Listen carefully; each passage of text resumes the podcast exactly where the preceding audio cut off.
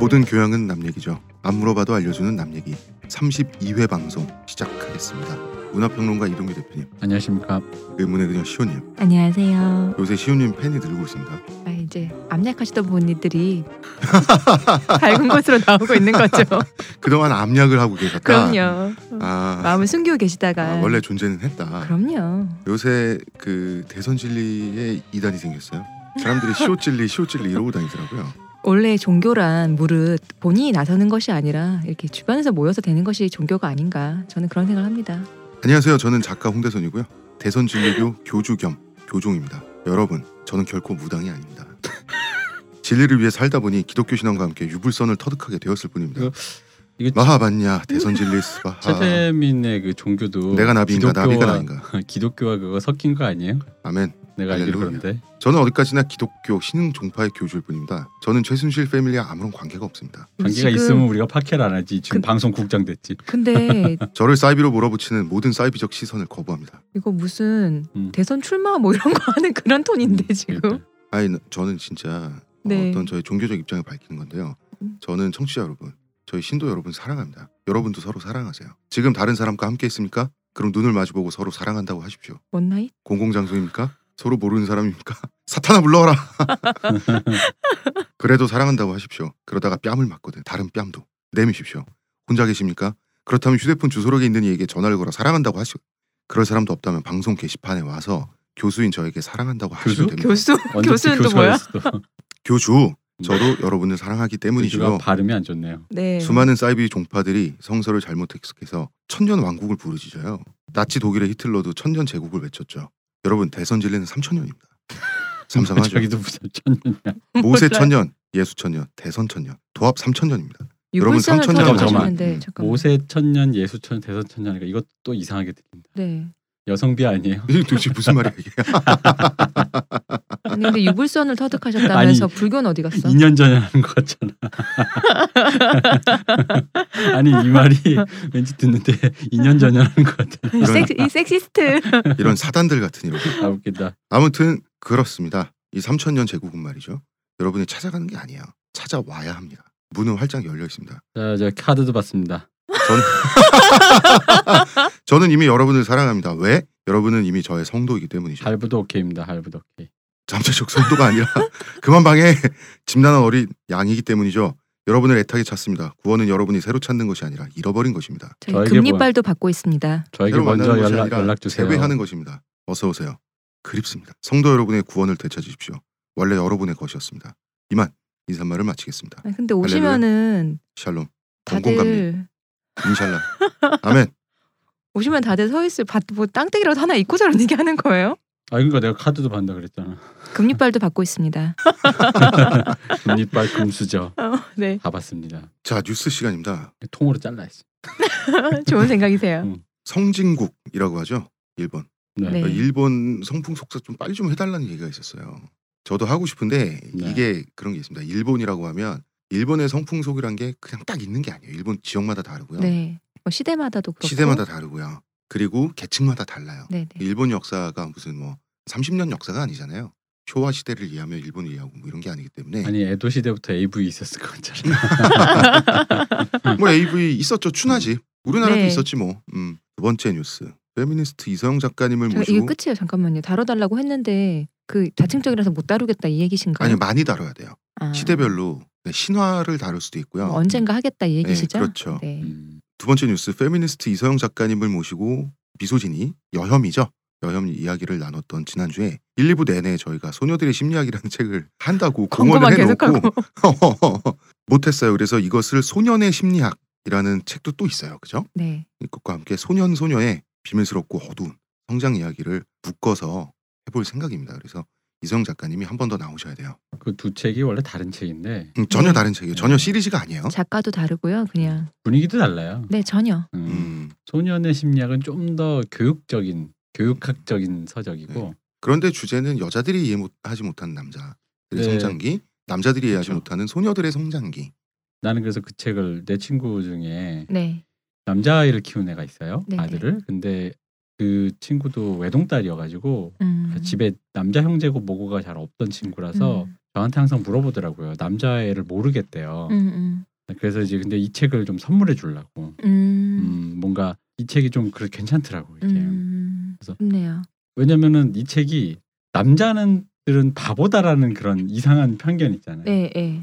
거기에 대한 어떤 설명이 미숙하다에 있어요. 대한 어, 남자들은 미숙하고 바보 같고 어처구니없는 짓만 한다 음, 뭐 이런 음. 거 있잖아요. 그런 거 여자들은 그 반대로 또 왜 좀 네, 똑똑하고 알아서 하고 뭐 이런 류의 성적 편견 네. 네, 그런 거에 대해서 이제 다뤄주고 있는데 좋더라고요. 그래서 약간 나는 좀 약간 감동적인 느낌이 좀 있었어. 음. 약간 자애로운 느낌이랄까. 음, 이 아이들이 어떻게 공허한 사나이가 되는가라는 음, 음, 음. 거 있잖아요. 몸만 음. 크고 속이 비어 음, 있는가에 음, 음. 대한 거 그런 얘기가 나는데 한번 같이 하면 재밌을 것 같아요. 이거는 왜냐면은 상대적으로 정말 주목받지 않는 분야거든요. 음, 맞아요. 음, 소녀들의 뭐 심리학에 나오는 그 소녀들의 얘기도 마찬가지로 음. 이게 서로가 서로에게 근데 그 소녀들의 심리학이라는 책에 의해서 그게 지금은 숨겨진 얘기가 더 이상 아니에요. 그렇죠. 이게 나온 지 좀 됐으니까. 음, 근데 어차피 사실 좀 조명을 많이 받지 못하잖아요. 왜냐면 음. 소녀들의 심리학에서 다루는 그 흔히 말하는 가스라이팅이라고 해야 되나요? 네, 그런 유 가스라이팅이요? 예. 네. 가해자가 또 피해자에 대해서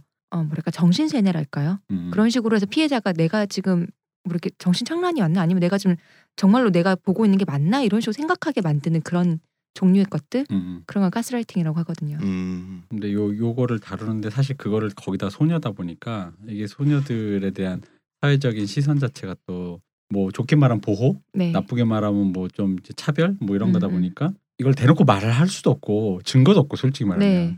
언어하기도 힘들잖아. 그러니까 되게 미묘하잖아. 차라리 때리면 음. 증거가 남는데 그렇지가 않잖아요. 게다가 남자들이 이런 걸 발견했을 때 으, 흔히 말하는 편견들이 있었다고. 그러니까 사람들이 왜 감각적으로 느꼈던 거. 음, 음, 음. 왜 흔히 말하는 여자애들은 교활해 음험해 이런 말한단 말이죠. 음, 음. 근데 이제 그것들을 그런 식으로 또 얘기하면 이게 굉장히 성차별적이잖아. 그렇죠. 음, 음, 그리고 굉장히 뭐랄까 당연히. 증거도 없고 네. 음, 어. 근데 증거가 있고 그러한 방식들 왜 이런 방식 그 단순히 교활하고 음험하다가 아니라 왜 교활하고 음험해질 수밖에 없는가를 책이 밝혀주고 있잖아요. 네. 음. 그래서 좋았다는 거지. 저도 그래서 음. 진짜 딸 키우는 어린 아직 딸 키우는 엄마들 읽어보면 참 좋겠다는 생각 들더라고요. 네 맞아요. 음. 이 이런 이야기를 그 시간에 앞으로 우리 혹시 지금 다 한 거 아니에요? 다 했어 끝났어.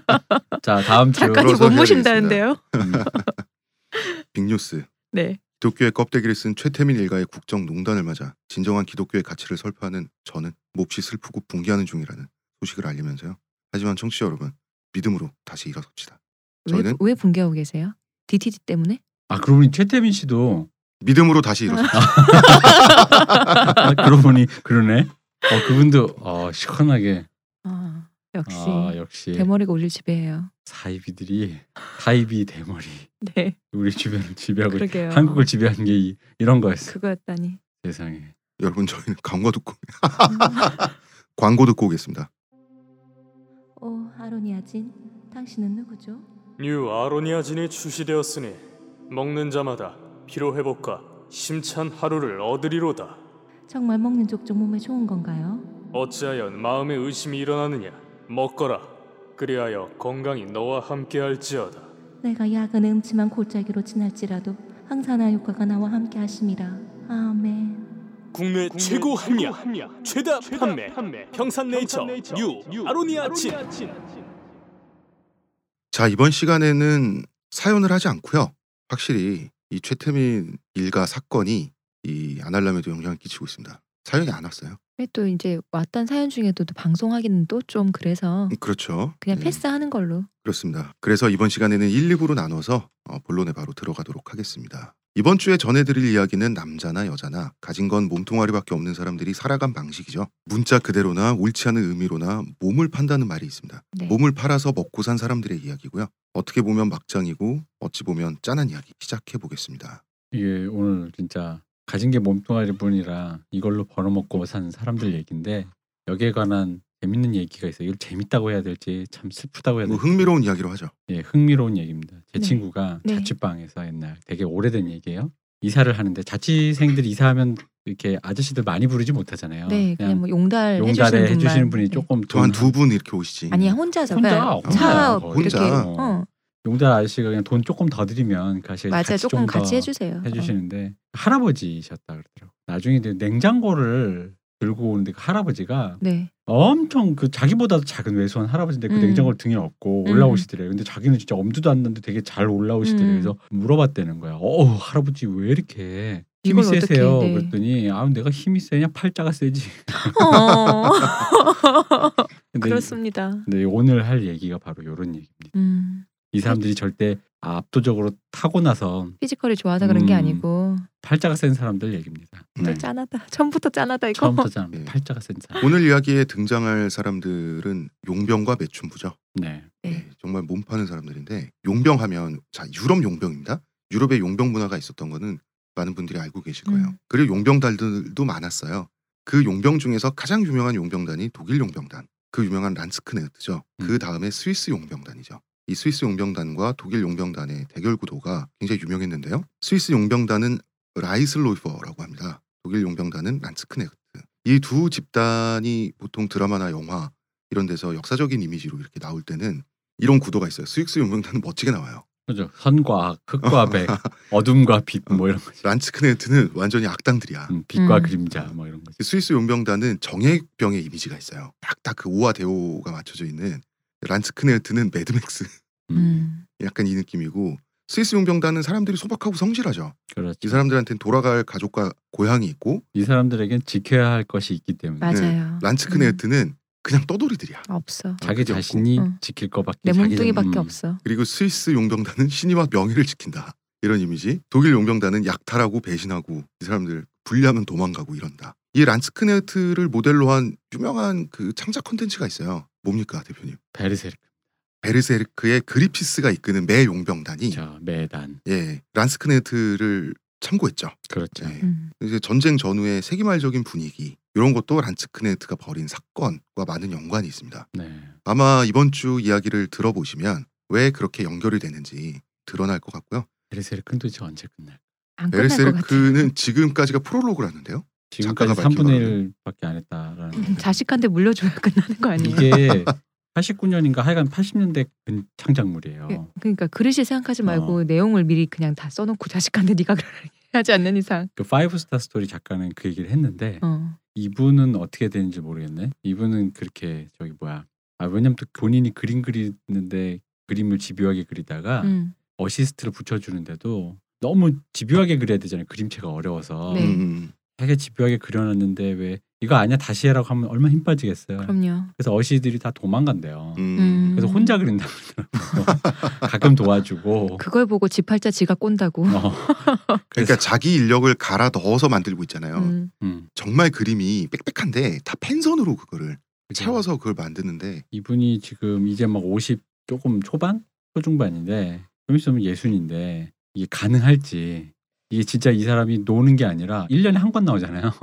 요즘 1년에 한 권도 거의 빠른 편인데 노는 게 아니라 그림 그리다가 이게 그러더라고. 저 전에 청경 작가님이 트위터 하시는 것을 봤는데 청경 작가님이 미국에 한번 이제 접고 한번 미국에 잠깐 가셨다가 왔는데 그때 다른 걸 해보려고 했 그림질 그리는 게 너무 지겨워서 싫어서 제가 좀 정확하게 기억하고 있는지 모르겠어요. 그래서 갔는데 소설 같은 거 써보려고 했는데 자기는 해보니까 글보다는 자기는 그림이 자기한테 더 맞더라는 거예요. 그래서 3D 작업으로 만화를 그리세요 요새. 음. 그래서 그런 작업들을 인해서 지금은 외려별로 그림을 안 그리신대요. 그런 프로그램을 통해서 만화가 나오고 있다고 하시더라고요. 이 일본 사람들 특유의 자기 장인 정신에 자기가 매몰돼서 음. 불행한 삶을 사는 그 전형이 그래서 베르세르크 작가잖아요. 마음을 한번 예, 먹으시고 우리 천 작가님이랑 좀 대화를 해보시면 이만큼 성공을 했으면 되게 행복한 삶을 살 것 같은데 이 사람은 휴일도 없고요. 하루에 열 몇 시간씩 맨날 삼각김밥이랑 컵라면 같은 거 먹으면서 혼자서 골방에서 평생 그림만 그리고 있어요. 그래서 그 저기 뭐야 저기 원래 루리앱이나 이런 데 떠돌던 얘기인데 나무위키에 누가 정리해 놓은 거 원래 그게 떠돌던 얘기였거든 뭐냐면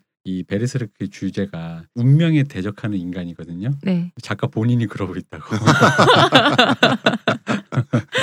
운명 어. 앞에서 늙고 죽어감의 이 앞에서 내 네, 기억이 이 인간은 얘기를 인간은 운명을 거스를 수 있는가? 음, 뭐 그런 거죠. 아, 참고로 그 매 용봉단이 자- 등장했던 매단 그 프롤로그 그 마지막 그 어둠의 그 안식일인가 그거 나오는 거 있잖아요. 다 파괴되는 거. 음. 저는 대중문화 컨텐츠에서 내 마음에 흡족하리만치 파괴를 그린 거가 거의 유일무이하다 그게 파괴왕. 어, 진짜 이 정도 파괴가 이게 거의 이 대표님 파괴왕. 내 마음에 들 정도의 파괴는 그게 흡족. 진짜 나조차도 충격과 공포에. 파괴주왕 연상규. 와, 야, 웬만한 대중문화 콘텐츠는 어때? 선이라는 게 있으니까. 그렇죠. 자기 마음의 어둠을 또 왜 어둠만 적나라하게 표현하면 또 재미없잖아요. 뭐 그렇죠. 뭐 뭘 사지가 절단하고 뭐 뭘 꺼낸다고 해서 순대를 꺼낸다고 해서 그게 파괴겠어요? 음, 어떤 맥락과 그런 어둠의 그런 게 총 희망이, 동원되죠. 희망이 있다가 발표하지. 그지 그런 게 총 동원돼야 되잖아. 근데 그 매 용병단의 그 그리피스가 드디어 신이 될 때 그 그때 그거는 아 그 이후로도 안 나올 것 같아. 난 그 이전에도 이 정도는 본 적이 없고 음. 그 이후로도 이런 절망을 본 적이 없어.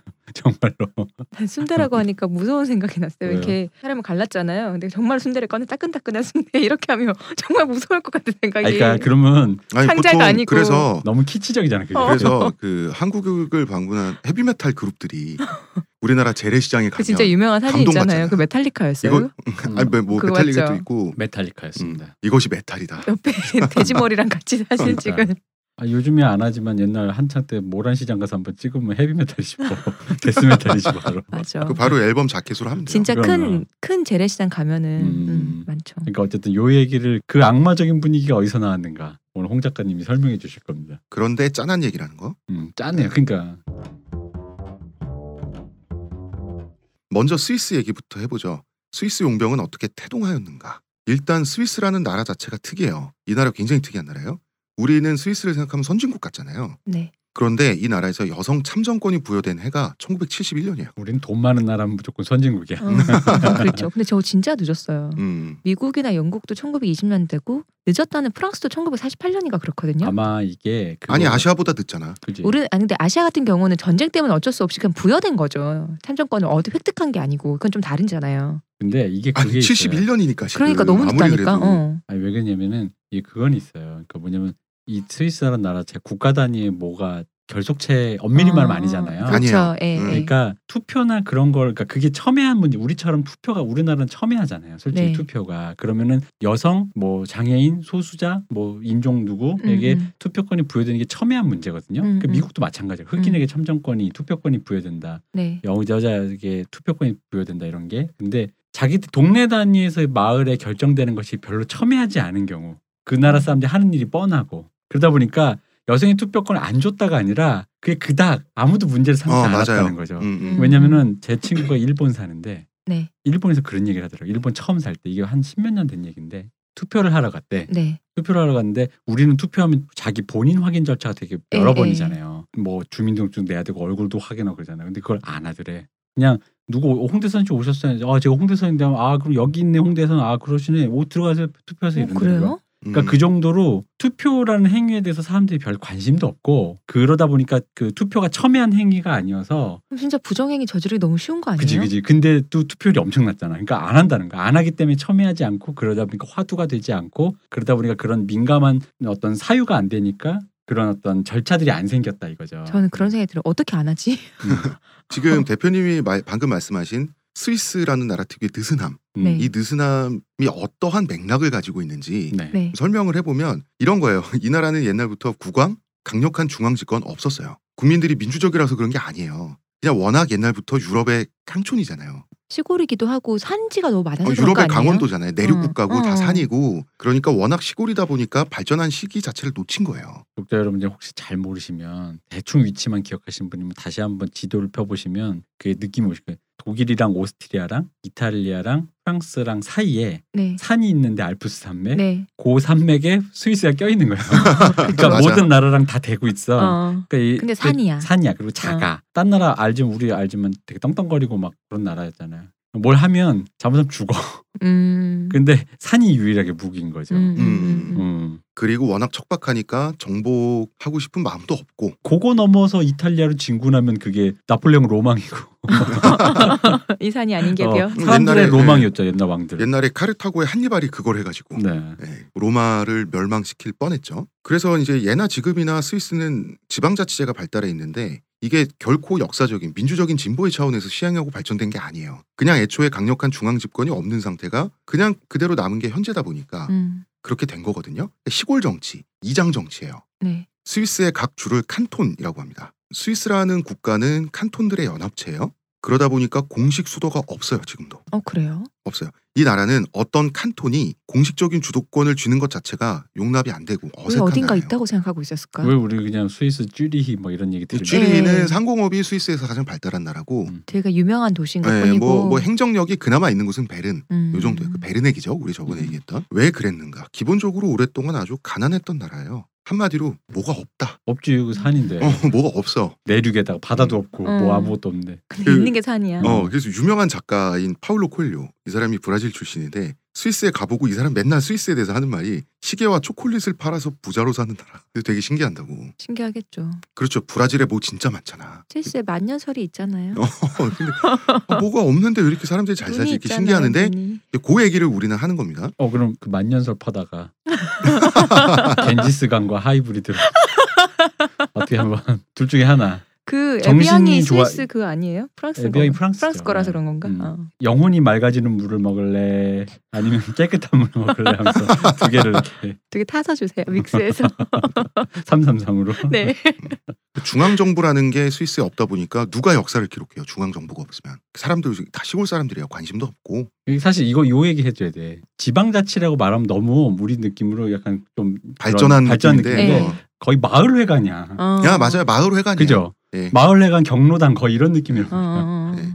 동네 어르신들이 네. 의사 결정을 하는 어르신들이. 어, 게다가 어르신들이 첨예한 정치적 화두가 없기 때문에 그 어르신들이 남성 중심으로 뭘 전행을 했다가 아니라 별로 그럴 게 없어. 아예 없어서. 동네 그러니까 먹고 살 정치적 게 결정이라는 게 어. 품앗이하고 그러니까 그런 거예요. 아, 뭐가 여러 가지가 있고 이권 있고 나눌 게 있고 누가 독점을 할 게 있으면 첨예하게 그렇죠. 되잖아요. 어, 뭐. 그럼 왜 너만 하냐가 되는데 어, 이 사람들은 그런 게 없으니까 어르신들이 그냥 대충 해도 우리도 그렇잖아. 그렇게 내가 굳이 신경 안 써도 될 정도는 그냥 하, 누가 하든 해 이렇게 어. 되는 거. 이 사실 공공이나 사실 관에 힘이 세면은 거기 누군가 줄대려고 음. 하거나 이런 데서 또 음. 이권 다툼이 있을 텐데. 그리고 이제 칸톤을 주라고 그것도 하니까 그 음. 칸톤의 그런 마을 자치회 음. 이런 걸 우리가 공식적으로는 주 정부 옛날부터 네. 스위스 주 정부는 하니까 이 주하면 미국의 스테이트 같잖아요. 그렇죠. 우리 네. 주지사님 생각나잖아. 음, 전혀 그 단위가 아니고요. 스위스는 작은 나라입니다. 우리나라의 경상도, 전라도 하는 도 단위도 아니에요. 음. 그냥 군이나 읍 정도라고 생각하면 돼요. 음. 옛날에 그 희박한 군수님. 인구에서 어, 거기서 무슨 뭐 그 사람들이 뭐 역사를 기록하겠다는 그런 그 소명 의식이 있었겠어요? 음, 음. 그냥 뭐 올해 그냥 추수하고 사냥하고 잘 넘기면 되는 거지. 근데 다른 나라 사람들도 관심이 없다 보니까 역사 기록이 놀라울 정도로 짧죠. 그래서 뭐 이런 겁니다. 스위스 역사란 거는 로마 시대의 카이사르한테 한번 정복을 당해요. 그분이 여기도 등장하시네. 그렇죠. 카이사. 이 사람 뭐 유럽사를 시작한 사람이에요. 칼살이니까요. 음. 그 다음에는 그 프랑크 왕국에 자연스럽게 들어가요. 음. 그것도 꼭 정복을 제대로 당해서 들어간 게 아니라 그 권역이 다 프랑크 왕국이 되다 그렇죠. 보니까 어, 주변 땅이 다 프랑크 거면 뭐 여기도 어, 그래서 이 사람들도 프랑크 왕국에 관심도 없었고 사실 프랑크 왕국도 어, 내 땅에 그렇게 사는 사람들도 있나벼 뭐 이 정도였어요. 음. 딱 동막골 분위기잖아요. 어, 맞아 맞아. 음. 근데 프랑크 왕국이 프랑스와 독일로 분리되죠. 그래서 신성 로마 제국이라는 타이틀을 독일 황제가 가져가죠. 그러다가 신성 로마 제국의 영토가 되는 거죠. 그리고 신성 로마 제국이 합스부르크 가문 그 유명한 합스부르크 가문의 차지가 되면서 별 생각 없이 살던 이 스위스 사람들은 슬슬 짜증이 나기 시작합니다. 원래는 어 우리의 통치자가 아무개라고 그럼 그러든가 이러면서 살던 사람들이에요. 여러분 가난한 사람들은 바쁩니다. 음, 네. 바쁘죠. 그럼요. 어, 24시간이 모자라죠. 맞아요. 그런데 합스부르크 가문이 야심이 많은 가문이다 보니까 직접 통치를 위해서 군대를 보내요. 우리는 산도 좀 해야겠다. 어. 음. 평지뿐 아니라. 이때는 유럽도 이제 교통망이나 물자나 인력이나 이런 게 진보하면서 이제 그 말하자면 뭐라 그러죠? 그냥 손을 놓고 있는 땅 있잖아요. 네. 이런 것들이 이제 없어지는 거죠. 다 음. 중앙 집권에 이제 귀속되어가는 그런 과정 속에서 관리를 해야 되니까. 노는 땅은 음. 못 보겠다. 음 그렇죠. 다 국 다 국토인 거니까 그래서 합스부르크 가문의 군대가 슬슬 직접 통치를 위해서 스위스 산맥으로 올라오게 됩니다. 음. 그러자나도 가난했던 이 산사나이들은 화가 나죠. 조세를 산- 음, 내라고? 산 사람들이. 음. 조세를 내라고? 못 내지. 다 굶어 죽게 생겼는데 음, 지금 음, 음. 이 가난한 사람들에게 짜증이 나서 무기를 들게 되고 이 사람들이 게릴라가 돼요. 그러면서 중세 유럽의 엘리트 기사들을 때려잡는 비법을 터득하게 돼요. 음. 이때가 14세기입니다. 그리고 이 합스부르크 네. 가문과의 악연이랄까요? 이제 이때부터 철천지 원수가 어. 되어가는 과정입니다. 음. 그러면서 이제 독일과 네. 척을 지면서 음, 음, 뭔가 음. 이렇게 미묘한 음. 그런 이제 분위기가 요때 생기는 거예요. 사실 자기들도 의도한 건 아닌데 네. 하다 보니까 이, 이 사람들이 짝 먹다 보니까 음, 음, 이 사람들과 그래서 흥망성쇠도 합스부르크 가문 계열에 음. 그거와 같이, 같이, 하게 네네. 되잖아요. 맞아요. 음, 스위스 사람들은 다 보병이에요. 말이 없어요. 음. 그렇겠죠. 수밖에 없겠죠. 탄세가 그렇게 험하면 말을 키울 수가 없잖아요. 아 스위스에도 평진이 있습니다. 음. 그런데 그 한정된 목초지를 말먹이로 주잖아요. 소와 양을 못 키우죠. 음. 다 그러니까 굶어 죽는 거예요. 그리고 옛날에 기사라고 하는 것은 말도 사람도 무장이 달라요. 음. 그 풀암드라고 하죠. 네. 철갑 갑옷 그거 한 벌이 성 한 채 값이에요. 그 스위스 전체를 뒤져도 그런 갑옷은 안 나와요. 그러면은 이 질박한 보병들이 음. 가장 싼 무기인 창만 가지고 기사를 때려잡는다는 것은 어떤 맥락인가를 때려잡아. 어, 때려잡는 거지. 음, 창은 창은 그냥 폼이고 손으로 때려잡아. 음. 찔러 잡는다는 것은 어떤 맥락인지 좀 봐야 돼요.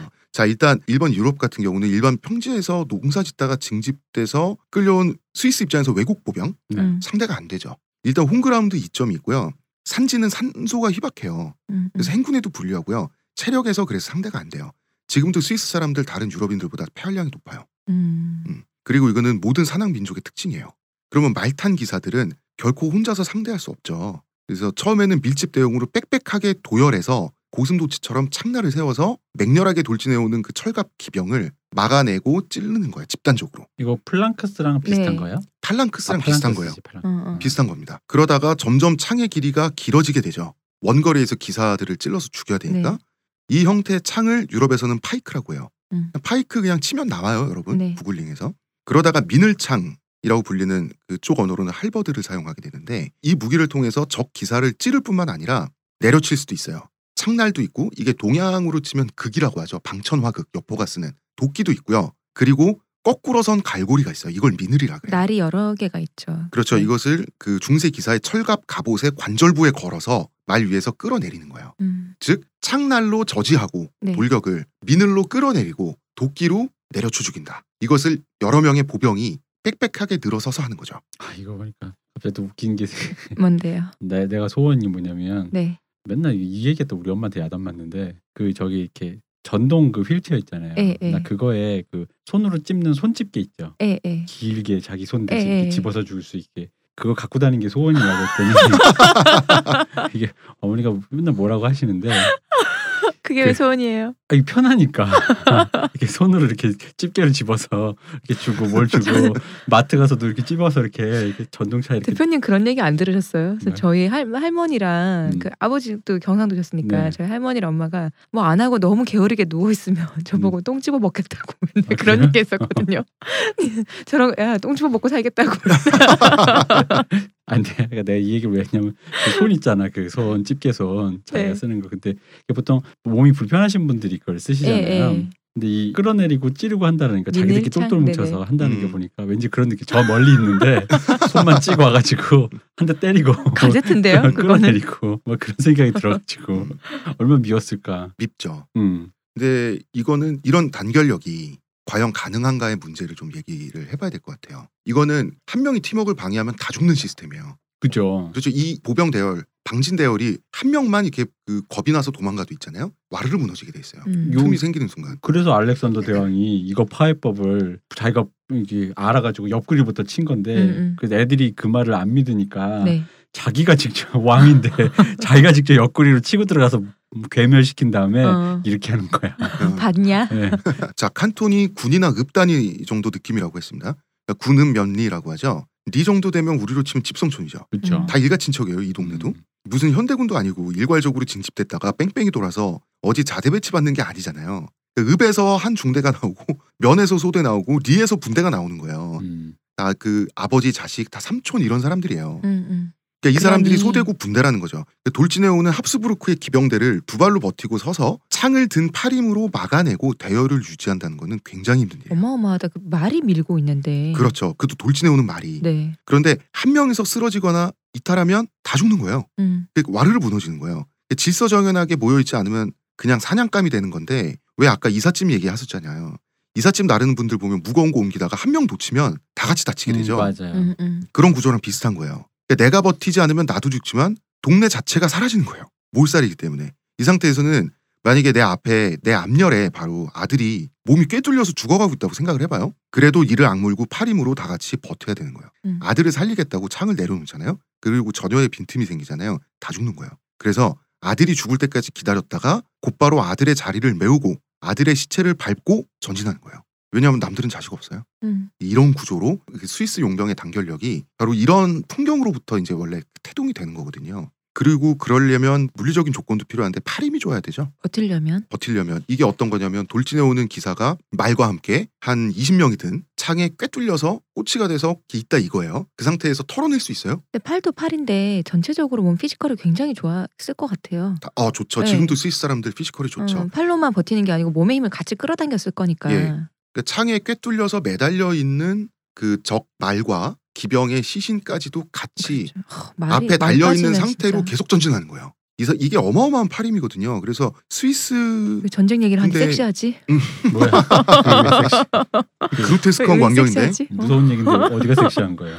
그 이렇게 뚫고 지나가는 그 피지컬 이렇게 피와 땀이 음. 범벅된 그런 거. 이 사람들의 팔임이 아. 음. 유럽에서 옛날부터 유명했어요. 음. 이 사람 왜 이렇게 그 악력도 세고 팔힘도 세고 뭐 여러 가지 가설이 있는데 아무래도 산악 지형이다 보니까 이동을 하려면 이게 경사나 이런 암벽 같은 걸 기어서 넘어가게 되죠. 뭐 이런 얘기도 있고 그 다음에 그보다 좀 가능성이 있어 보이는 거는 워낙 가난하고 기술 수준도 낮다 보니까 도구 특히 철제 도구가 귀했다는 가설이 음. 조금 와닿죠. 음. 예를 들면 뭐 코드 같은 거 손가락으로 그냥 으깬다든지 어. 음. 바디랑 같은 거 있잖아요. 이런 거 필요하면 스위스 사람들이 옛날에 그 맨손으로 갈았다고 하거든요. 맨손으로 저도 쉬어야죠. 그러니까 아마 인종적인 거겠죠. 켈트족과 게르만족이 이제 묘한 비율로 섞여가지고 음. 혈통이 고착되면서 뭐 형성된 민족적인 그런 피와 씨가 좋다. 어, 용불 용설 쓰다 보니까 그렇죠. 어. 더 그렇겠죠. 그러면서 이런 합스부르크 기병대와 상대하게 되면서 이 스위스 용병들은 그냥 보병으로서도 훌륭하지만 기병 잡는 보병으로 명성을 떨치게 돼요. 뭐 귀심 잡는 해병대 음. 이런 느낌인데요. 그러면서 합스부르크와의 원한은 점점 깊어지죠. 음. 왜 우리를 가만히 안 놔두지? 그러면서 한편으로는 합스부르크가에 계속 대항을 하면서 이 스위스 사람들이 유럽의 군주들이 군침을 흘리게 되죠. 저 사람들이 그렇게 싸움을 잘하는데 돈은 한 푼도 없다며. 하긴 처음부터 용병을 하진 않았겠죠. 음, 그래서 용병 계약을 하기 위해 스위스를 찾아가기 시작하는 겁니다. 나 지금 웃긴 생각도 했어요. 뭔데? 무슨 생각? 합스부르크 입장에서는 아무래도 중앙 집권이란 건 어쨌든 저 멀리 뭔가를 내 안으로 넣어야 되는 예, 거잖아요. 예. 편입시키는 거지. 그죠. 그래서 내가 그걸 관리를 해야 되는 거잖아. 네. 마치 근데 갔는데 이게 이런 느낌이잖아요. 세금 받으러 온 세무 공무원이 그 마을에 들어가자마자 두드겨 쳐맞고 그렇죠. 돈 한 푼도 없어 이거 사라. 꺼져. 그 다음엔 경찰을 보냈더니 어, 실종되고 그러니까 그래서 국가정보원이 들어갔다가 인원 보수하면서 쥐도새도 모르게 우리나라로 치면 그 곡괭이 거꾸로 해서 맞는 느낌이죠. 어, 그래서 차례차례 더 높은 사람들이 왔다가 음, 자꾸 자꾸. 나중에 이제 통째로 사라져 버리는 어. 뭐 그런 느낌. 음, 그래서 드디어 용병 계약을 하게 됩니다. 척박한 산에 사는 이 가난뱅이들이 말이죠. 평지에 부유한 유럽의 돈맛을 보게 되는 거죠. 이제부터는 음, 돈을 벌면 말이죠. 영화사를 안 해도 돼. 음. 그지. 그리고 하긴. 고려장 말고 뭐라 그래 돼 스위스장 그런 거 안 해도 돼. 그래서 스위스는 이때부터 수백 년 동안 용병으로 생업이 유지된 특이한 국가예요. 용병 사업이 그냥 돈 줄 테니까 사람 달라고 해서 그냥 뚝딱 되는 게 아닐 거잖아요. 네. 그 묘한 시스템이 생길 수밖에 없잖아요. 일단 스위스의 지역 단위인 바로 그 칸톤 네. 계속 말하고 있는 칸톤이 그 마을회관 정치다 보니까 스위스는 엄밀히 말해서 전통 귀족이 없어요. 음, 음. 음, 후에 상공업이 발달하면서 부자가 생기긴 했어요. 그 귀족이란 건 없습니다. 음. 그러니까 전통 시골 커뮤니티의 그 나이든 어르신들 있죠. 이 사람들이 지역민들의 의견을 취합해가지고 어, 유럽의 군주들은 또 스위스의 각 칸톤에 담당자를 보내거나 직접 가거나 해서 이 마을 회관에서 주민들과 개별적으로 계약하는 거예요. 음. 그 최초로 한 사람은 가장 좋았겠다. 아, 얼마에 했어야 될지 모를 거 아니에요. 아직 몸값이 정해지지 않았는데 그, 음, 싸게 불렀지 않을까? 그런 게 장부로 남아 있으면 참 좋을 텐데 싸게 불렀을 거 같은데. 음, 스위스 각 칸톤의 주민들은 자기들끼리 또 회의를 거쳐서 계약서에 사인을 한 후에 용병으로 출정을 하게 되죠. 이게 목숨을 건 사업이잖아요. 네. 용병이란 건 진짜 죽으러 가는 건데 그렇기 때문에 가격은 당연히 높았습니다. 음, 대신 싸워주는 건데. 음, 그리고 철저한 계약제. 근데 이렇게 어쨌든 사업이 될 수 있을 정도라는 거 보면 어쨌든 이 사람들 타고나기를 체력적으로 굉장히 좋은가 보네요. 인구가 전혀 없진 않았나 봐요. 아 그거는 칸톤들이 각 집안에서 각출하고 이런 식으로 그 로테이션을 했- 했던 걸로 알고 있습니다. 음, 뭐 마을 회관 정치니까. 그래서 가격은 높았고 까다롭게 조건을 거는 반면에 고용주의 요구사항, 계약사항은 목숨을 버려가면서까지 지켰어요.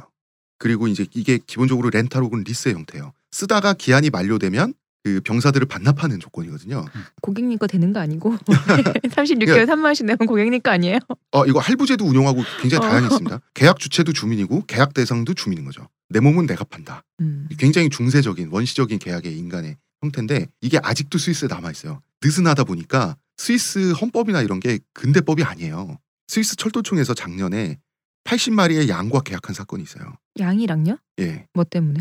양 80마리를 노동자로 계약했어요. 뭐 이렇게 풀을 좀 해야 될 일이 있었나 봐요. 철도에 그 철기 사이에 풀나잖아요. 예, 음. 예. 그 제거 작업을 뭐 양이 아. 먹어서 치워달라고. 물론 계약 주체는 양이지만 양을 가지고 있는 재단이 있었거든요. 네네. 그 재단이 법적 대리인으로서 서명을 한 귀엽다 이거 좀. 음, 귀엽다. 음, 이런 특이한 나라입니다. 그리고 스위스 용병들은 돈값을 하게 됩니다. 음. 아주 유명해지죠. 일단 실력 자체가 뛰어나고요. 그리고 이 사람도 어쨌든 산에서 단련이 됐는데 어쨌든 식단은 육식이 많았어요. 산이니까. 산에 산이니까. 살면 원래 좀 그렇죠. 그렇잖아요. 음, 그런데 유럽에 징집된 보병 농노들은 맨날 풀만 먹잖아. 그리고 이 사람들은 물론이고 엘리트 귀족 기사들도 쓸어 담게 됩니다. 그리고 가장 좋은 건 실력도 실력이지만 신뢰성. 계약 기간이 끝날 때까지는 절대 충성. 실내에 쓰이십니다. 신뢰할 수 있어요. 절대 복종해서 갑을 흐뭇하게 하죠. 그리고 사용자의 명령이 하달되기 전까지는 결코 후퇴하지 않아요. 음. 그러니까 나이 요즘에 최순실 사태를 보면서 그런 생각은 이게 각자 케어가 안 되니까 서로 배신하는 걸 보면서 이 지금처럼 대통령께서 이렇게 명령을 하달하기 전까지 전진해야지. 대통령이 명령을 딴 사람이 내린 건데 어떻게 해? 이 사람들은 후퇴할 때도 이렇게 말해. 사용자와 이 갑이라고 하죠. 갑. 갑의 직할 부대가 모두 퇴각할 때까지 기다린 다음에 움직였어요. 약간 뭐 음. 그런 의미에서 대통령께서 이미 조정을 받고 있었잖아요. 그럼 그분 기다리고 있는 거 아 그렇게 치면 박 대통령도 이렇게 전진하신 거. 아니에요? 전진하고 계신 거라니까요. 아, 그런 걸 수 네. 있습니다. 네. 혹은 박 대통령이 스위스 용병 그러니까 어, 그러니까요. 전진하고 계시다니까. 한마디로 이 스위스 용병들은 성실한 을이라는 걸 자기들이 증명하기 위해서 아낌없이 죽었어요. 음. 왜 그랬겠어요? 빨간 마티즈에서. 왜 그랬겠어요? 고향 사람들과 후손을 위해서 죽는 거예요. 브랜드 가치를 지켜야 될 거 아니에요. 그지. 음. 내가 죽어도 또 딴 사람도 밥 벌어먹고 살아. 그럼요. 어. 그래서 이 사람은 결정적인 순간에 당시에 용병들이 잘하든지 결정적인 순간에 급료를 올려주면 돌격할게요. 이런 음. 짓을 안 했어요. 모든 것은 사전 계약대로. 어 중간에 왜 태업해가지고 예, 뭐 돈 배신도 없다. 태우도 없다. 음. 근데 이제 워낙 인구가 멋진데? 음, 아까 말했지만 농번기에는 철수를 서둘렀어요. 농번기만큼은 얼른 가서 수확하지 않으면 아녀자 노약자들 다 굶어 죽어요. 음. 이것도 스위스 용병단의 명성을 해치지 못했어요. 왜냐하면 그 정도로 계약이 세밀했던 것 같아요. 그리고 또 또 다른 특징, 약탈, 포로 확대 안 합니다. 아 근데 그렇게 말하면 안 되지. 음. 안 하는 게 아니라 그렇게 하면 되게 자비롭고 멋있는 사람 같잖아. 어, 그, 그 안 하는 이유를, 어. 이거는 이제 첫 번째는 사용자의 명예를 위한 거죠. 음. 가오를 높여줘야 될 거 아니야, 사용자의. 그리고 적당히 챙기긴 했어요. 그렇지만 방화, 강간, 이런 건 하지 않았고, 이 이유는 뭐냐면, 점령당한 지역도 나중에 갑이 될 수 있잖아요. 뭐 그렇죠. 왜냐하면 스위스 용병단을 점점 많은 국가들이 쓰기 시작하거든요. 특히 음. 이탈리아 도시 국가들. 그리고 포로를 잡는 걸 거부했어요. 요것도 이제 항복을 받아들이지 않고 악착같이 모두 죽이는 것으로 유명했어요. 바로 요게 핵심이에요. 약탈 포락들 하지 않는다. 난 자비롭다가 아니라 난 그냥 무자비. 죽일 거야. 어, 난 무자비하다. 아, 그냥 죽일 거야. 어. 이게 여러 가지 의미가 있죠. 적에게는 공포의 대상이 되죠. 그리고 동시에 사용자한테는 사리사욕을 부리지 않고 기계처럼 움직이는 모습을 어필할 수 있는 거죠. 음, 우리는 시키는 것만 딱 한다. 가장 중요한 거는 전술적 이유 때문이에요. 포로 포획과 약탈을 하려면 필연적으로 대우가 흐트러지죠. 자기 거 음. 챙기려면 음. 대우가 흐트러지면 나는 살아도 동료는 죽을 수도 있잖아요. 스위스 용병단 한 흥미 몸이에요. 들잖아요. 네. 포로가 있으면. 그렇죠. 스위스 용병단 한 몸이에요. 음. 이 아까 그 칸톤에서 그 마을 단위의 그 끈끈함이 외국에 나가서도 유지될 수밖에 없는 거예요. 어차피 뭐 사촌이고 사위고 아버지고 뭐 몇 음, 다 그런 그럴 거 사람들이 아니에요? 모여 있다고. 촌이고 이런 거 아니에요. 그 왕좌의 게임에 그 라니스터 집안의 남동생 서세이 말고 서세이랑 같이 근친상간하는 남자. 뭐 하여튼 예. 예, 서세이랑 같이 근친상간하는 그 남자가 노스 오브 더 킹에게 잡혔을 때 음, 네. 포로가 돼가지고 이렇게 그 에피소드 보면 포로 하나만 잡아도 이렇게 얼마나 정말 품이 들어가는지가 얼마나 나오죠. 품이 들어가는지가. 똥오줌 밥 30세 때 다 치워야 되고 돌아가면서 지켜야 돼. 어.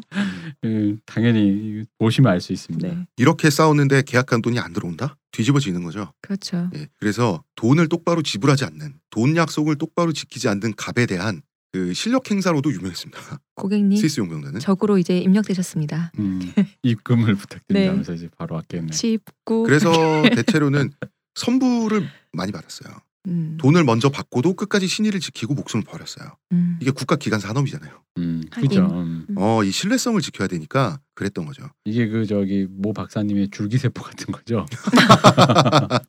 그래서 스위스 용병은 신뢰, 그 충성도로 이름이 높았어요. 야, 용병인데 그렇게까지 해야 하나라는 생각이 들 법하잖아요. 이것 때문에 스위스 먹고 살잖아요. 근데 저거밖에 먹고 살 게 없는데 당연하지 않겠어요? 한탕을 하거나 뒤로 빠져서 목숨 부지할 수도 있지만 그러면 고향의 주가가 떨어지잖아요. 응. 그치. 자식 세대가 손해를 본단 말이에요. 응, 응, 응. 그리고 내가 지금 먹고 살고 있는 것도 선조들이 용병으로 물려줘서 목숨을 어, 버려가면서 신뢰를 지켰기 때문에 그렇죠. 그 지금 그 위- 선조들의 지 목숨값으로 내가 지금 하고 있는 거니까. 음, 이런 식으로 굉장히 끈끈하게 연결된 나라예요. 의외로 이 정치 조직은 느슨하면서 음. 이런 것도 굉장히 끈끈하다고 이 생활 단위의 문제이기 때문에 그리고 이게 생활 보니까 그 자치단체 단위가 작으니까 아까 말씀 집성촌이라는 음, 그런 느낌의 어떤 심리적 유대감 그런 게 좀 있으니까 왜냐면 이게 우리 솔직히 아무리 우리 후대 우리도 그런 얘기는 하잖아 후대가 우리를 위해 그런다고 네. 해서 우리 안 우리가- 하잖아. 후렴까지 안 쓰고 뭐 뭐 북극곰 죽든 말든 뭐 어. 몰라 뭐 내놔 그런 생각이 들어요. 어. 스위스에서도 만약에 제사를 지냈으면 온 동네 계속 절하고 다니는 거잖아요. 네. 왜 인사하러 가야 되잖아요. 당숙님한테 가야 되고 누구한테 가야 되고 어, 스위스도 그랬겠다. 제사가 정말 많았겠죠. 그러니까요. 이날에는. 그러니까 자치단체가 작으니까 그런 류의 심리적 유대 그러니까 실질적으로 자기가 내가 진짜 지금 안 되면 후대가 어떤 손해를 보겠다라는 되게 가시적인 것이 너무나도 음, 예, 음. 명백하니까 음, 음, 음. 이런 것이 됐겠죠. 이게 네, 너- 거대한 맞아요. 대의로 움직였다고 보기에는 사람이 그럴 수는 이게 없거든. 대충 뭐 물, 뭐 공기 이건 안 그렇겠지. 오지만 당장 어. 돈으로 오잖아요. 그러니까 고향 어. 사람들 음, 어, 다 어. 그런 느낌이죠. 그렇죠. 음. 내가 아는 사람들의 피해라는 네. 가시적인 것이 어, 보이니까 바로 옆 이랬겠지. 사람이 굶어 죽을 수 있다는 게 오니까. 아, 음. 그리고 가장 많은 갑은 이탈리아에서 만났습니다. 당시 음. 이탈리아 도시 국가들 얼마나 부유합니까? 그렇죠. 그죠. 상공업 발달하면서. 네. 그런데 이 도시 국가들 돈은 넘치는데 군사력은 없어요. 스위스 용병 최고죠. 저도 돈 많으면 쓰고 싶은 마음이 막 드는데요. 그렇죠. 그러고 싶죠. 어, 넘치게 돼요. 돈 있으면. 자, 그러면 그 베네치아는 예를 들어서 취리 칸톤과 계약을 했고 밀라노는 베른 칸톤과 계약을 했다고 쳐요. 다른 칸톤끼리. 음. 네네. 그런데 밀라노와 베네치아가 전쟁을 한다 그러면 칸톤끼리 적으로 만날 수도 있잖아요. 그렇죠. 비극이잖아요. 음. 네. 다 같은 스위스 사람들인데. 그리고 결국은 결국 우리한테 마이너스잖아. 우리끼리 죽으면 우리 끝나면 다시 가야 되는데 죽어버리면은. 그래서 동포끼리는 싸우지 않는다는 룰이 있었어요. 어. 음. 이 스위스라는 나라가 중앙 정부는 희미하지만 스위스 사람이라고 하는 정체성을 강하게 느꼈거든요. 이 사람들이 동포끼리 싸우면 너무 참혹하잖아요. 음. 돈에 팔려가서 이거는 고용주와의 계약 사항에 넣으면 되는 일이에요. 음. 그럼 이제 양측에 사령관이 있다고 쳐요. 용병 부대끼리 부딪히지 않게 하면서도 활용하기 위해서 애를 먹어야 되죠. 네. 그러나 종교 전쟁 때는 적으로 친형제끼리 죽고 죽이는 일도 있었어요. 이래서 종교가 무서워. 이래서 종교가 무서워요. 헤어 나오세요, 음. 작가님. 그거 아니야. 그러니까 이게 그거 그런 것 아니야, 같아. 작가님. 예, 제순실로부터의 해방, 대선진리교가 도와드리겠습니다. 작가님 그런데- 아. 나오세요. 가드도 봤습니다. 어. 아, 그런데 룰이 있긴 했지만 고용주가 정말 절박한 상황일 때는 스위스 용병의 신뢰성을 완전히 깰 수는 없잖아요. 음. 그럴 때는 눈꾹 감고 일가 친척을 만나서 싸웠다고 합니다. 죽고 죽이고 음, 비극이다. 그 음. 이웃끼리 죽이는 경우도 있었고. 근데 고향에 돌아가면 또 원한이 없었다 그래요. 뭐 마음 있어서 그런 거 아니잖아요. 음. 우리 서로 알잖아요. 또 이 나라 사람들 다 같이 오래도록 이 먹고 사는 문제잖아요. 어. 어쩔 수가 없는 그러니까 요거를 어떻게 그 사이에 멘탈을 수습했는지가 궁금하긴 해. 왜냐면 안 생길 순 없거든. 그럼요, 사람인데. 근데 그러니까 그 지역 커뮤니티 전통적인 어떤 우리가 모르는 방식이 음. 뭐 우리는 제사를 지낸다든지 구슬, 구슬을 그러니까. 지낸다든지 하는 것처럼 있었을 텐데 그러니까 지역 사회 뭔가 자기 서로 간의 멘탈을 수습하는 뭔가 결속체를 다지는 그런 게 있을 거 아니야. 또 다른 결속체와 또 음. 관계를 유지하는 근데 또 그런 거 있잖아요. 사람이 음. 옛날에 어떤 관습법처럼 이런 거는 안 하기로 했어. 없는 셈 치는 거야. 음. 묻고 가는 거야라고 하는 그때 그런 게 굉장히 또 세자 강하잖아요. 그래도 그래도 응. 옆집 철수가 우리 아들 죽였다 이거 솔직히 그렇거든. 음. 아무리 않게 그래도. 하죠. 근데 저는 음. 그걸 더 끈끈하게 묶는 그런 마음이 있지 않았을까 싶어요. 어떤 시대에는 그런 게 더 이제 네. 무섭잖아요. 그런 연대감이 어떤 건지는 이제 슬슬 저희가 천천히 음. 더 얘기를 해보고요.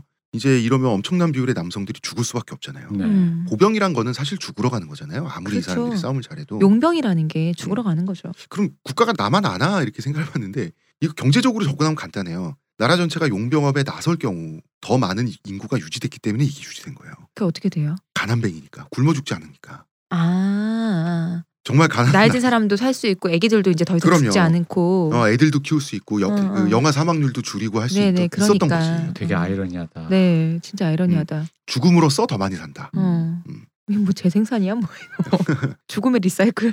음. 그럼 궁금하잖아요. 칸톤 말고 알겠다고. 칸톤 알겠는데 그럼 칸톤들이 합쳐진 스위스 연방이 스위스랑 국가의 실체란 말이에요? 네. 그럼 스위스 연방군은 어떻게 구성되나? 놀랍게도 스위스 연방으로부터도 고용 계약을 하는 거예요. 음. 그리고 용병으로 뛰는 거예요. 괜찮다. 음. 즉 용병으로 뛰어서 번 돈을 세금으로 납부하고 그 세금을 계약금으로 받고 국군이 아니라 조국의 용병으로 뛰는 거예요. 음. 어떻게 보면 간- 제일 간단하네요. 그렇죠. 이게 애국심이 없는 건 아니고 중앙 집권 행정이 미비하니까 뭐가 없으니까 그냥 이 편으로 처리하는 게 깔끔했을 거예요. 음, 그리고 나는 지금 다른 데 가면 이 몸값으로 돈을 받고 지금 해야 되는데 이렇게 느슨한 나라라는 만- 이유만으로 나에게 그렇게 해라 그러면 또 이것도 좀 그렇잖아요. 그 일종의 이게 모병제인데 어. 그렇죠. 이게 그러니까 국가에 의한 국민이 아니라 국민에 의한 국가라는 게 실감나는 방식이네요. 음. 그렇죠. 그러니까 음. 아니 국가도 고객님인 거잖아. 그렇죠. 아니 그러니까 내가 기회 비용이 얼마? 내가 지금 어. 밖에 나서 돈을 벌면 얼마인데 지금 그걸 해야 됩니까? 그럼 돈을 내놓으시든가. 그 주로 진상들이 하는 얘기야. 내가 시간당 얼마, 내가 어. 너희 얼마 버는지 알아?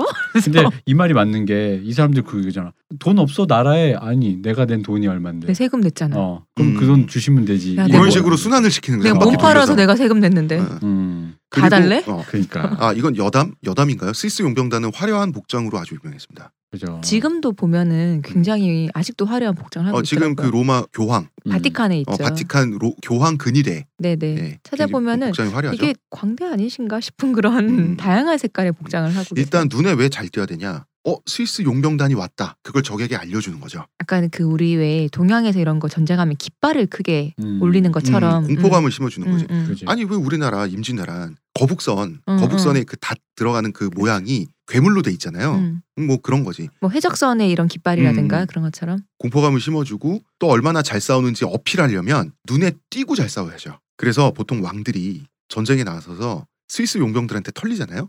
그럼 그 다음에 바로 스위스 용병을 고용했어요. 이제 내 차례다 이놈아. 내가 써주마.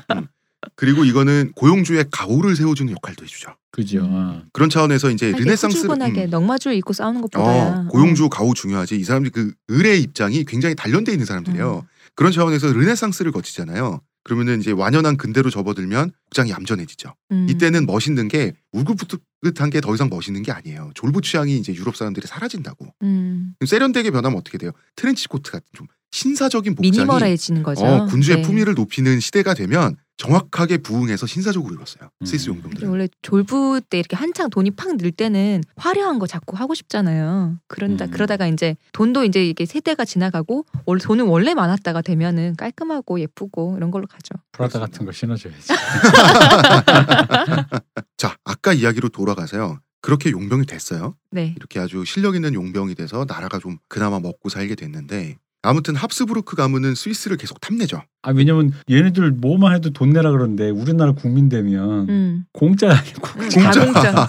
어, 저 용병도 공짜. 어, 그 세금도 내 우리 거. 어, 그러니까. 아니 이 당시 그 합스부르크 가문의 수장 음. 어, 신성 로마 제국의 황제가 막시밀리안 1세였는데요. 네. 만약에 스위스를 점령하잖아요. 네. 직접 통치를 하잖아요. 음. 이 용병 다 자기 거예요. 그러니까. 그니까 다 내 거. 이거 지특히잖아요. 취득이지. 아까 우리 내가 얘기했잖아. 줄기세포를 전 세계에서 막 늙어 죽지 않고 만병통치약을 개발하고 암도 치료하는 약을 만들어서 먹고 사는 인구- 탈모도 어, 탈모도 치료하는 인구 100명의 나라가 있다 어. 쳐봐요. 음, 모두가 요거 통으로 먹어봐. 인구 100명밖에 안 되고.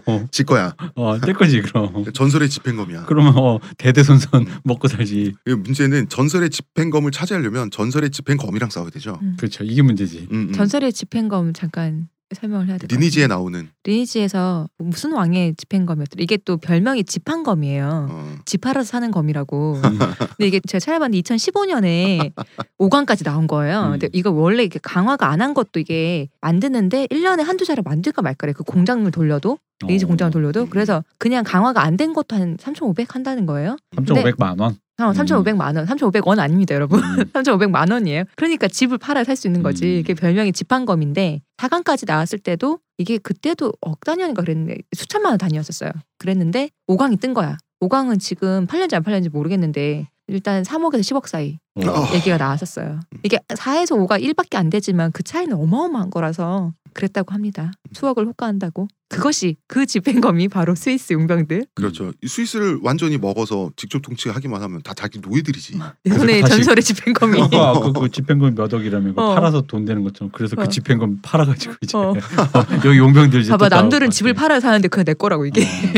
어, 밖에 내돌리면 돈 그러다가- 들어오는 거 아니야? 어. 막시밀리안 1세가 애 힘들겠어 관도 이런 군주가 있나요 역사에? 음. 계속 이렇게 갈등이 생기면 결국은 대결 양상으로 치닫게 되죠. 파국 음. 그 파면 스위스는 그렇죠 영화로 느와르 영화에서 어. 그러면 스위스 입장에서는 독립을 유지하느냐 제국의 일부가 되느냐 이렇게 되는 거예요. 음. 아까 뭐 대표님 말씀대로 세무사 보내서 죽어와 음. 음. 경찰 보내서 실종돼 그러다가 이제 그 군대를 보내야죠. 음. 이제는 대대적으로 스위스를 막시미리안 1세 황제가 침공하게 되는 겁니다. 그러면은 지금 스위스 사람들은 지금 뭐 칸톤도 아니 용병 계약이고 뭐고 일단 나라부터 지금 지켜야 될 판이에요. 그렇죠. 네. 래서 모든 칸톤이 서로 서로 고용 계약을 하기도 이상하잖아. 네. 그래서 우리 칸톤이 다 합치자 그래서 스위스 동맹이 결성돼요. 음. 이 사건이 스위스 사람들의 국가적 단위에 대한 애국심이 형성되는데 결정적인 역할을 합니다. 스위스 동맹이 결성돼서 그러니까 이것도 웃겨. 나라는 나라인데 이 국군의 실체가 연합군이야. 칸톤의 음. 어. 나라 맞나 싶은데 요새도 비슷해요. 스위스라는 음. 나라는. 음. 그렇게 전쟁을 했더니 스위스 동맹이 대승을 거둡니다. 그렇겠죠 당연히 음. 지금 뭐 1499년에 슈바벤이라는 곳에서 일어난 전투에서 결정적으로 승리하고요. 막시밀리안 황제는 드디어 쥐쥐를 치게 됩니다. 집행검들이 몰려서 날 썰러 왔는데 어떻게 이겨요? 막시밀리안 1세는 그래도 스위스의 독립은 내가 인정해줄게. 하지만 신성 로마 제국의 일원임은 너네도 인정하라. 이렇게 땡깡 부려요. 음. 그래 내가 졌어. 집적거리지 않을게. 그래도 너넨 나의 신민이야? 원칙적으로만? 아니, 잠깐 나 구남친 같아 헤어지면서 하는 소리 같아. 뭐 어떤 거? 어 근데 나 사랑했지.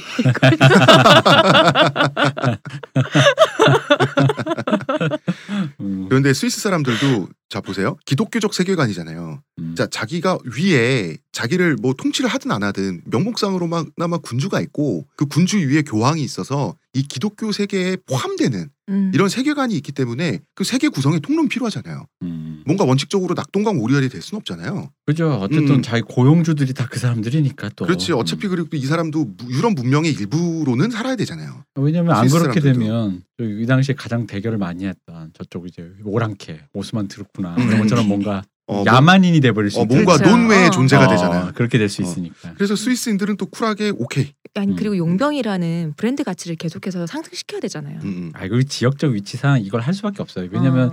가운데 낑겨 있는데 얘네만 난 기독교 안 믿어 이래버리면 진짜 모두가 함께 제 이, 어. 이교도들. 네, 진짜 이상한 사람들 되는 거거든. 음. 음, 음.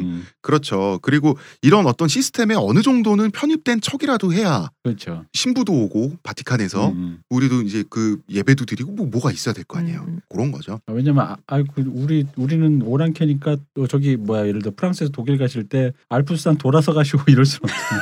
그러니까 이, 이 조약이 바젤 조약인데요. 음. 굉장히 웃긴 조약이죠. 전쟁에 승리해서 독립을 쟁취했지만 그래도 당신의 신민이다라고 하는 우리 음. 는 음. 고럴 수밖에 없는 또 유럽의 생각해 그 묘한 보니까 나 사랑은 했지 이게 아니고 너 내가 찬 거다 이거다 이거다. 아 그런 느낌. 어 너 내가 찬 거다 이거네. 자 이제 스위스 용병들은 기세가 하늘을 찌르게 되죠. 합스부르크 가문의 대군도 격파했겠다. 당시에 미군이에요. 합스부르크 가문은 미 항공모함 이긴 거라고 그지. 어. 음. 통통배 타고 스위스 동맹의 형태로 국군이란 것도 집단적으로 운용을 해봤겠다. 유럽 최강의 세력을 우리가 물리쳤단 말이지. 스위스는 엉뚱한 꿈을 꾸기 시작합니다. 평야의 꿈을 꾸겠죠. 평야의 꿈을 꿉니다. 그러면 우리가 평지로 내려가서 우리도 영토를 넓혀보자. 열도가 음. 꾼 대륙의 꿈처럼. 그렇지. 음. 그래서 대담하게도 이탈리아 북부를 침공하는 실수를 저지릅니다. 근데 왜 이탈리아인지를 좀 생각해봐야 되는데 이 사람들은 이탈리아 사정을 잘 알아요. 아까 말씀드렸듯이 이탈리아의 용병 계약을 많이 왔다 갔다 하니까. 음. 그래서 뭘 하냐? 이탈리아 이놈들이 말이죠. 우리들을 고용을 안 하면 얼마나 국방력이 없는지도 알고요. 음. 돈이 얼마나 많은지도 알아요. 음. 정말 그 산악부족 사람들이 내려와서 밀라노, 피렌체 대성당 이런 거 보고 얼마나 입이 떡 벌어졌겠어요. 아름답기도 아름답고 음, 거기서 흐르는 크기도 물자. 크고, 돈 어마어마한 거죠. 그래서 밀라노 같은 도시 하나만 먹으면 적과 꿀이 흐르는 어, 음, 도시 정말 하나. 적과 꿀이 흐르면 우리 좀 덜 죽어도 되고 음. 아, 드디어 건 파스타가 아니라 생 파스타 먹을 수 그렇죠. 있는. 이 사람들 기준에 정말 떵떵거리고 살 수 있을 거라고 생각을 한 거예요. 음. 그리고 이 사람들 생각이 이런 거지. 밀라노 같은 도시 하나 먹어서 우리가 지키면 우리가 뭐 못 물리치겠어. 우리 합스부르크도 이겼잖아. 음, 음. 이렇게 되는 거예요. 그리고 영토를 넓힐 생각을 하게 되는데 자 이게 실수였습니다. 첫 번째는 평지에서 보병만으로 전쟁 특히나 침공을 하기는 굉장히 불리해요. 음. 그렇죠. 평지면 기병이 있어야죠. 그렇죠. 기병과 보병은 서로 보완하면서 함께 움직이는 거예요. 기병의 기동력 없이 승리는 불가능한데 스위스 용병은 기사 사냥꾼으로 이름이 높았지만 아군의 기사와 음. 고용주의 기사와 함께 움직일 때 이 사람들이 강력한 거지 보병만으로 이루어진 군대 한계가 있어요. 음, 음. 그리고 당시 프랑스의 국왕이 프랑스와 일세였는데요 요 사람 주목해야 됩니다. 이 사람 주목해야 이 됩니다. 사람 그래. 재밌는 사람. 음. 날라리죠. 아니 이 사람 되게 웃긴. 그러니까 엄밀히 말하면 이 당시 유럽 왕조의 살리에리 같은 사람입니다. 누구를 질투하나요? 이 카를 오세죠. 예. 카를 합스부르크 계열의 카를 네. 오세가 그러니까 이 사람이 이 사람이 신성 로마 제국 황제로 볼 때는 카를 오세라고 독일식으로 하면 음. 되고 이 사람을 스페인 음. 황제라고 볼 때는 까를로스 오세라고 하면 되죠. 음, 그분이 주역이고 모차르트예요. 그죠. 그분에 대한 어떤 질투와 그분의 왕좌, 신성 로마 제국 황제, 기타 등등 여, 뭐 어떤 명예 이런 어. 거에 대한 어떤 그 야심에 사람들을 갈아넣는데 웃긴 사람이 아니까 네. 그리고 어. 프랑스와 1세가 까를로스 5세한테 철저히 패배하죠. 평생에 음. 걸쳐서. 네. 그러나 프랑스와 1세가 자부심을 느꼈던 게 하나 있습니다. 뭐가 있습니다. 까를로스는 주걱턱, 음. 프랑스와 1세는 미남. 아니 근데 그것도 또 웃긴 게 지기 까르로스- 순해서 그런 거 아니에요? 아니 합스부르크가 원래 그 인종적으로 그 주걱턱이 좀 심해가지고 예, 예. 음. 많이 유전적으로, 심해요. 어, 유전적으로. 많이 심해서 근데 인신 프랑스에서는 그, 그 뭐였지 뭐가 있잖아요 어. 코- 콩가 음. 엄청난 코를 갖고 있거든. 메브리코인가요? 예, 어, 코가 너무 커가지고 뭐 그랬대 그래서 코 코대턱 뭐 그 코데턱이라는 어, 거는 음, 당시 유럽인들이 정말 부르던 말입니다. 네. 그두 사람의 대결을 코데턱의 대결이라고 진짜 그랬어요. 로스베스틴인가요? 음, 어쨌든 이 프랑스와 1세는 대표님 말씀하신 바로 그 까를로스 5세보다 잘나지고 싶은 이 사람을 이제 배제하고 싶은 거예요. 그래서 평생에 그러면 사실은 사랑일지도 모르는 네, 지금은 이제 지금 대결이 이제 치달아 가는 과정이에요. 네. 처음에 둘 다 젊은 왕이었거든 이 당시에 야심만만한. 그래서 프랑스와 1세는 이탈리아를 차지하고 싶었어요. 음. 이탈리아 도시 국가들의 군주가 되고 싶었어요. 이걸 이제 도시 국가들이 서로 서로 사이가 안 좋죠 당연히 음. 옹기종기 모여서 서로 이제 경쟁하면서 하니까 그냥 하나하나 야금야금 먹을 계획을 프랑스와 1세가 세우고 있었는데 스위스 놈들이 내려오네. 음. 원시 시골 놈들이 보병대를 구성해가지고 내려오니까 가만히 있어봐. 그러면은 누가 이탈리아 북부를 차지할 것인가를 가지고 스위스 용병 나는 군대도 없고 뭣도 없는 돈만 많고 장사만 잘하는 도시국가에 들어가서 깃발만 꽂으면 될 줄 알고 내려왔더니 프랑스가 프랑스 군과 싸워야 되는 거예요. 어, 헐 이러면서 음. 음. 헐 이러면서 게다가 이제 그 스위스 용병단이 베네치아 너네 좀 내놔봐 이러고 있으니까 베네치아는 프랑스하고 연합했죠. 음. 당연히 스위스 용병들은 유럽 최고 수준이었던 프랑스 기사단과의 충돌에서 박살납니다. 물론 프랑스 기사단만으로는 스위스 용병에 대적하기 힘들었을 거예요. 그렇겠죠. 어. 마침 2부에서 소개될 란츠크 네흐트가 프랑스와 1세의 명령을 받고 있었어요. 란츠크네트 더 무레베 그런데 란츠크 네흐트만으로도 그 당시 유럽에서 가장 강력하다고 하는 스위스 용병단을 대적하기 힘들었을 거예요. 음. 음. 이 둘이 만나가지고 이긴 거예요. 프랑스와 1세가 운이 좋았어요. 그리고 이 프랑스 기사들이 살아서 돌아가기만 하면 자기 영지에서 왕인 사람들이에요. 음, 음, 음. 드넓은 영지를 가진 대기족들이었는데 스위스 용병대로부터 왕을 지킨다고 거의 이 사람들이 전멸을 당해가면서 보병들을 괴멸시킨 거예요. 음. 고슴도치 같은 이 창에 그 굉장히 프랑스와 처절한 일세 존- 때문에 그렇죠. 프랑스와 1세 이 젊은 왕이 말이야. 모두를 다 아니 그 영국 놀이 아더왕 놀이 한다고 그 돌진해가지고 죽게 생겼으니까 이 나라의 귀족들이 왕 살린다고 다 죽어가면서 이 분쇄시킨 거예요. 버리고 갔으면 그래서 좋겠어. 엄, 이기긴 이겼는데 엄청난 손해를 음. 입으면서 그리고 상처뿐인 영광. 어, 스위스 용병단도 지긴 졌는데 질서정연하게 대오를 유지하면서 퇴각하는 모습을 보여줘요. 음. 음, 그리고 자 일단 스위스 용병단 먼저 얘기를 할게요. 스위스는 제대로 정신을 차려야 됩니다. 음. 음. 아, 못 우리가 먹는 감을 이건 못 아니다. 쳐다봤구나 어. 우리가. 그것도 있고 침략 전쟁으로 그러니까 전쟁에서 유일하게 처음 진 건데 네. 이게 유일하게 침략 전쟁이다 보니까 네. 침략 전쟁은 아닌 아니다. 것 같다. 아, 음, 그래서 국군을 해산합니다. 그냥 계속 몸으로 먹고 살자. 예, 그리고 영세 중립국을 선포하죠. 이것은 외교적인 언어입니다. 영원한 중립국이란 뜻인데 이게 그 유명한 스위스가 중립국이 된 사유가 바로 이겁니다. 근데 영세 중립국 잘못해 영세한 나라. 어, 영세한 영세한 나라인데 일단 네, 중립국. 아, 예. 영세해. 근데 좀 그런 의미잖아요. 이게 음. 이래- 이도 저도 못하게 낑겨갖고 그냥 음. 우리는 중립을 하겠다 어. 이런 느낌이라. 그래서 송충이는 솔잎만 먹겠다고 그렇죠. 저희는 용병업만 하겠습니다. 음. 감 여러분 하고 선언을 하게 됩니다. 연락 주세요. 음, 스위스는. 아, 연락 주세요. 카드 받습니다. 발부도 됩니다. 재밌는 거는 프랑스와 1세가 비록 적으로 붙었지만 그리고 자기가 물리쳤지만 네. 스위스 용병단 보고 감탄을 하게 돼요. 음. 솔직히 우리 뭐 내가 무릎에 운 안 좋아서 되겠다. 어, 내가 운 좋아가지고 기병들이 다 죽어줘서 어, 자기를 위해서 그렇죠. 다 죽어줘서. 이겼지 쟤네 장난 아니거든. 그래서 프랑스와 1세가 바로 자기가 부렸던 란츠크 네흐트와의 계약을 해지하고 어. 새로운 고용주로 떠오르. 부당해고 아닌가요 이거? 근데 이게 이래서 재밌는 일이 생긴 거예요. 스위스를 데려왔잖아요. 네. 이게 짱이잖아. 네. 란츠크네트 더 어. 무레베들이 갔잖아요. 네. 나중에 이제 란츠크네 더 무레베가 자기가 제일 싫어하는 사람 있잖아. 자기 라이벌 어. 그 사람 밑으로 들어가 그 얘기는 2부 해야 돼. 네. 스포일러하면 안 돼. 그러니까 미리 음. 예고하자면 역사가 그렇게 해서 뱅글뱅글 돌아요. 어. 프랑스 아이스는 스위스 용병들에게 돈을 펑펑 쓰면서 환심을 샀어요. 나 돈 많아. 돈을 펑펑 썼어요. 그런데 스위스 용병단은 이 사람은 기계처럼 시키는 것만 딱딱딱딱 하는 사람들이잖아요. 네. 그렇기 때문에 고용주들은 이 사람들을 편하게 대했죠. 다시 말해서 그렇게 인간적으로 신사적으로 대할 필요성은 못 느꼈죠. 음. 돈 주고 사오기도 했고 음. 그런데 프랑스와 1세는 사람이 나이스 가이다 보니까 성품 자체가 이 사람들을 되게 축켜 세워주는 거예요. 음. 그래서 그냥 가난한 보병들인데 뭣도 없는 그건데 그 유럽 평지로 치면 명예를 아는 기사 정도의 대우를 해주는 거예요. 돈도 많이 써가면서. 왠지 걸어갈 때 동전길 만들어서 걸어갔을 것 내가 이 같고. 프랑스에서 되게 재밌는 사람이라니까. 네. 어. 그래서 스위스 보병들이 감동을 하게 돼요. 음. 그래서 스위스의 모든 칸톤들이 프랑스와 1세와 직접 계약해요. 음. 스위스 독점 전체와 계약? 계약한 거예요. 스위스 전체와 독점적 계약을 체결해요. 음. 이게 루이 14세 때까지 이어져요. 음. 그래서 루이 14세 때 프랑스 정규군의 숫자가 30만 명이었는데요. 이 중에 스위스 용병이 12만 명이었어요. 그때까지도 이때부터 프랑스와의 오랜 관계가 시작이 되는 거예요. 독점 계약. 잘못하면 큰일 난다는 그 독점 계약.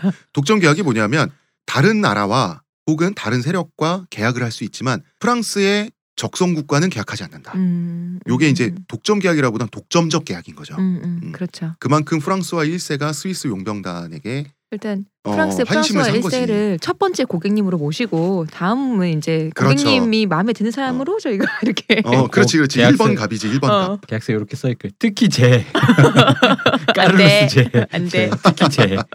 맞아요. 그렇게 되는 거예요. 음. 음. 그리고 프랑스와 일세 참 재밌는 사람인 게 뭔가 잘 싸우는 사람들, 기사들, 멋있는 사람들, 죽음을 두려워하지 않는 약간 이, 이 사람이 벌써 여기는 이미 지금 중세에서 근대로 넘어간 근세잖아요, 지금. 네. 그런데도 프랑스와 일세는 이 중세적인 마인드가 있었어요. 중세 로망, 기사 로망 이런 게 젖어 있어 가지고 스위스 용병단을 그렇게 본 거예요. 그러니까 신성 로마 제국 황제 돼 보려고 음. 짱 되고 멋진 거 해보려고 그 하등 쓸모 없는 거잖아요. 사실 이제 사실 신성 로마 제국이라는 어. 게 허울만 있는 허울만. 거잖아요. 로마자 로마. 아니 근데 그게 그러니까 옛, 타이틀 타이틀. 옛날 로마처럼 로마 있는 게 아니라 그냥 타이틀만 있는 거잖아요. 그냥 명예. 카이사리가 되고 싶은 거죠. 그거 하나 해보려고 어. 사람을 갈아넣는 거지. 할 수 있으니까. 어. 예. 자, 스위스 용병 하면 가장 먼저 떠오르는 아이템이 하나 있습니다. 뭐죠? 저기 스위스에 있는 그 유명한 조각상이잖아요. 그 빈 그거 아니요 사이다자상. 그거 아니에요? 음. 스위스 용봉하면 그 스위스 나이프 아닌가? 칼이지 칼. 스위스 아미나이프? 네. 음. 아, 그것도 군대적이다, 진짜. 그러니까. 음. 음. 가장 유명한 건 뭐 빈사의 사자상이죠. 네. 음. 원래는 이제 루체른이라는 칸톤의 도시에. 음, 루체른 주의 도시가 아니에요. 루체른 주의 그 야산에 음, 음, 야산 음. 그쪽 기준에서 야산입니다. 네. 험준한 산 속에 어, 진짜 험준해. 돌산에. 음, 돌산에 그 돌을 파가지고 근데 게다가 또 밑에는 또 만들어진- 호수처럼 또 어. 물이라. 거대한 사자상이에요. 저는 그런 거 볼 때마다 늘 그래요. 어떻게 저 밑에 물인데 어떻게 했을까? 늘 그런 게 음. 신기하고. 돈 입금되면 바로 해드립니다. 원래 이게 루체른의 사자라고 하는데 일본식 번역이죠. 빈사의 사자상, 음. 음, 뭐 빈사의 백조인 다 일본식이야. 빈사라면 뭘 지칭하나요? 죽어가는 음. 죽기 직전에 빈사 상태라고 하잖아. 이거는 시간을 좀 건너뛴 이야기지만 지금 얘기하고 있는 일부 주제와 부합되기 때문에 네. 말을 꺼냈는데 자 시간을 쭉쭉 건너뛰어서 프랑스 혁명으로 가보잖아요. 네. 루이 16세를 지키다가 한 명도 남지 않고 스위스 용병단이 그 다 전멸한 사건이 있었죠. 음. 어, 이게 이제 그 시민 혁명군이 당시 루이 16세가 틸리궁에 있었는데 여기로 이제 몰려 들어갔단 말이에요. 음. 그러면 루이 16세에게 고용된 스위스 용병 그러니까 왕의 보디가드들이죠. 음. 근위대 왕실 근위대가 이 숫자가 786명이었어요.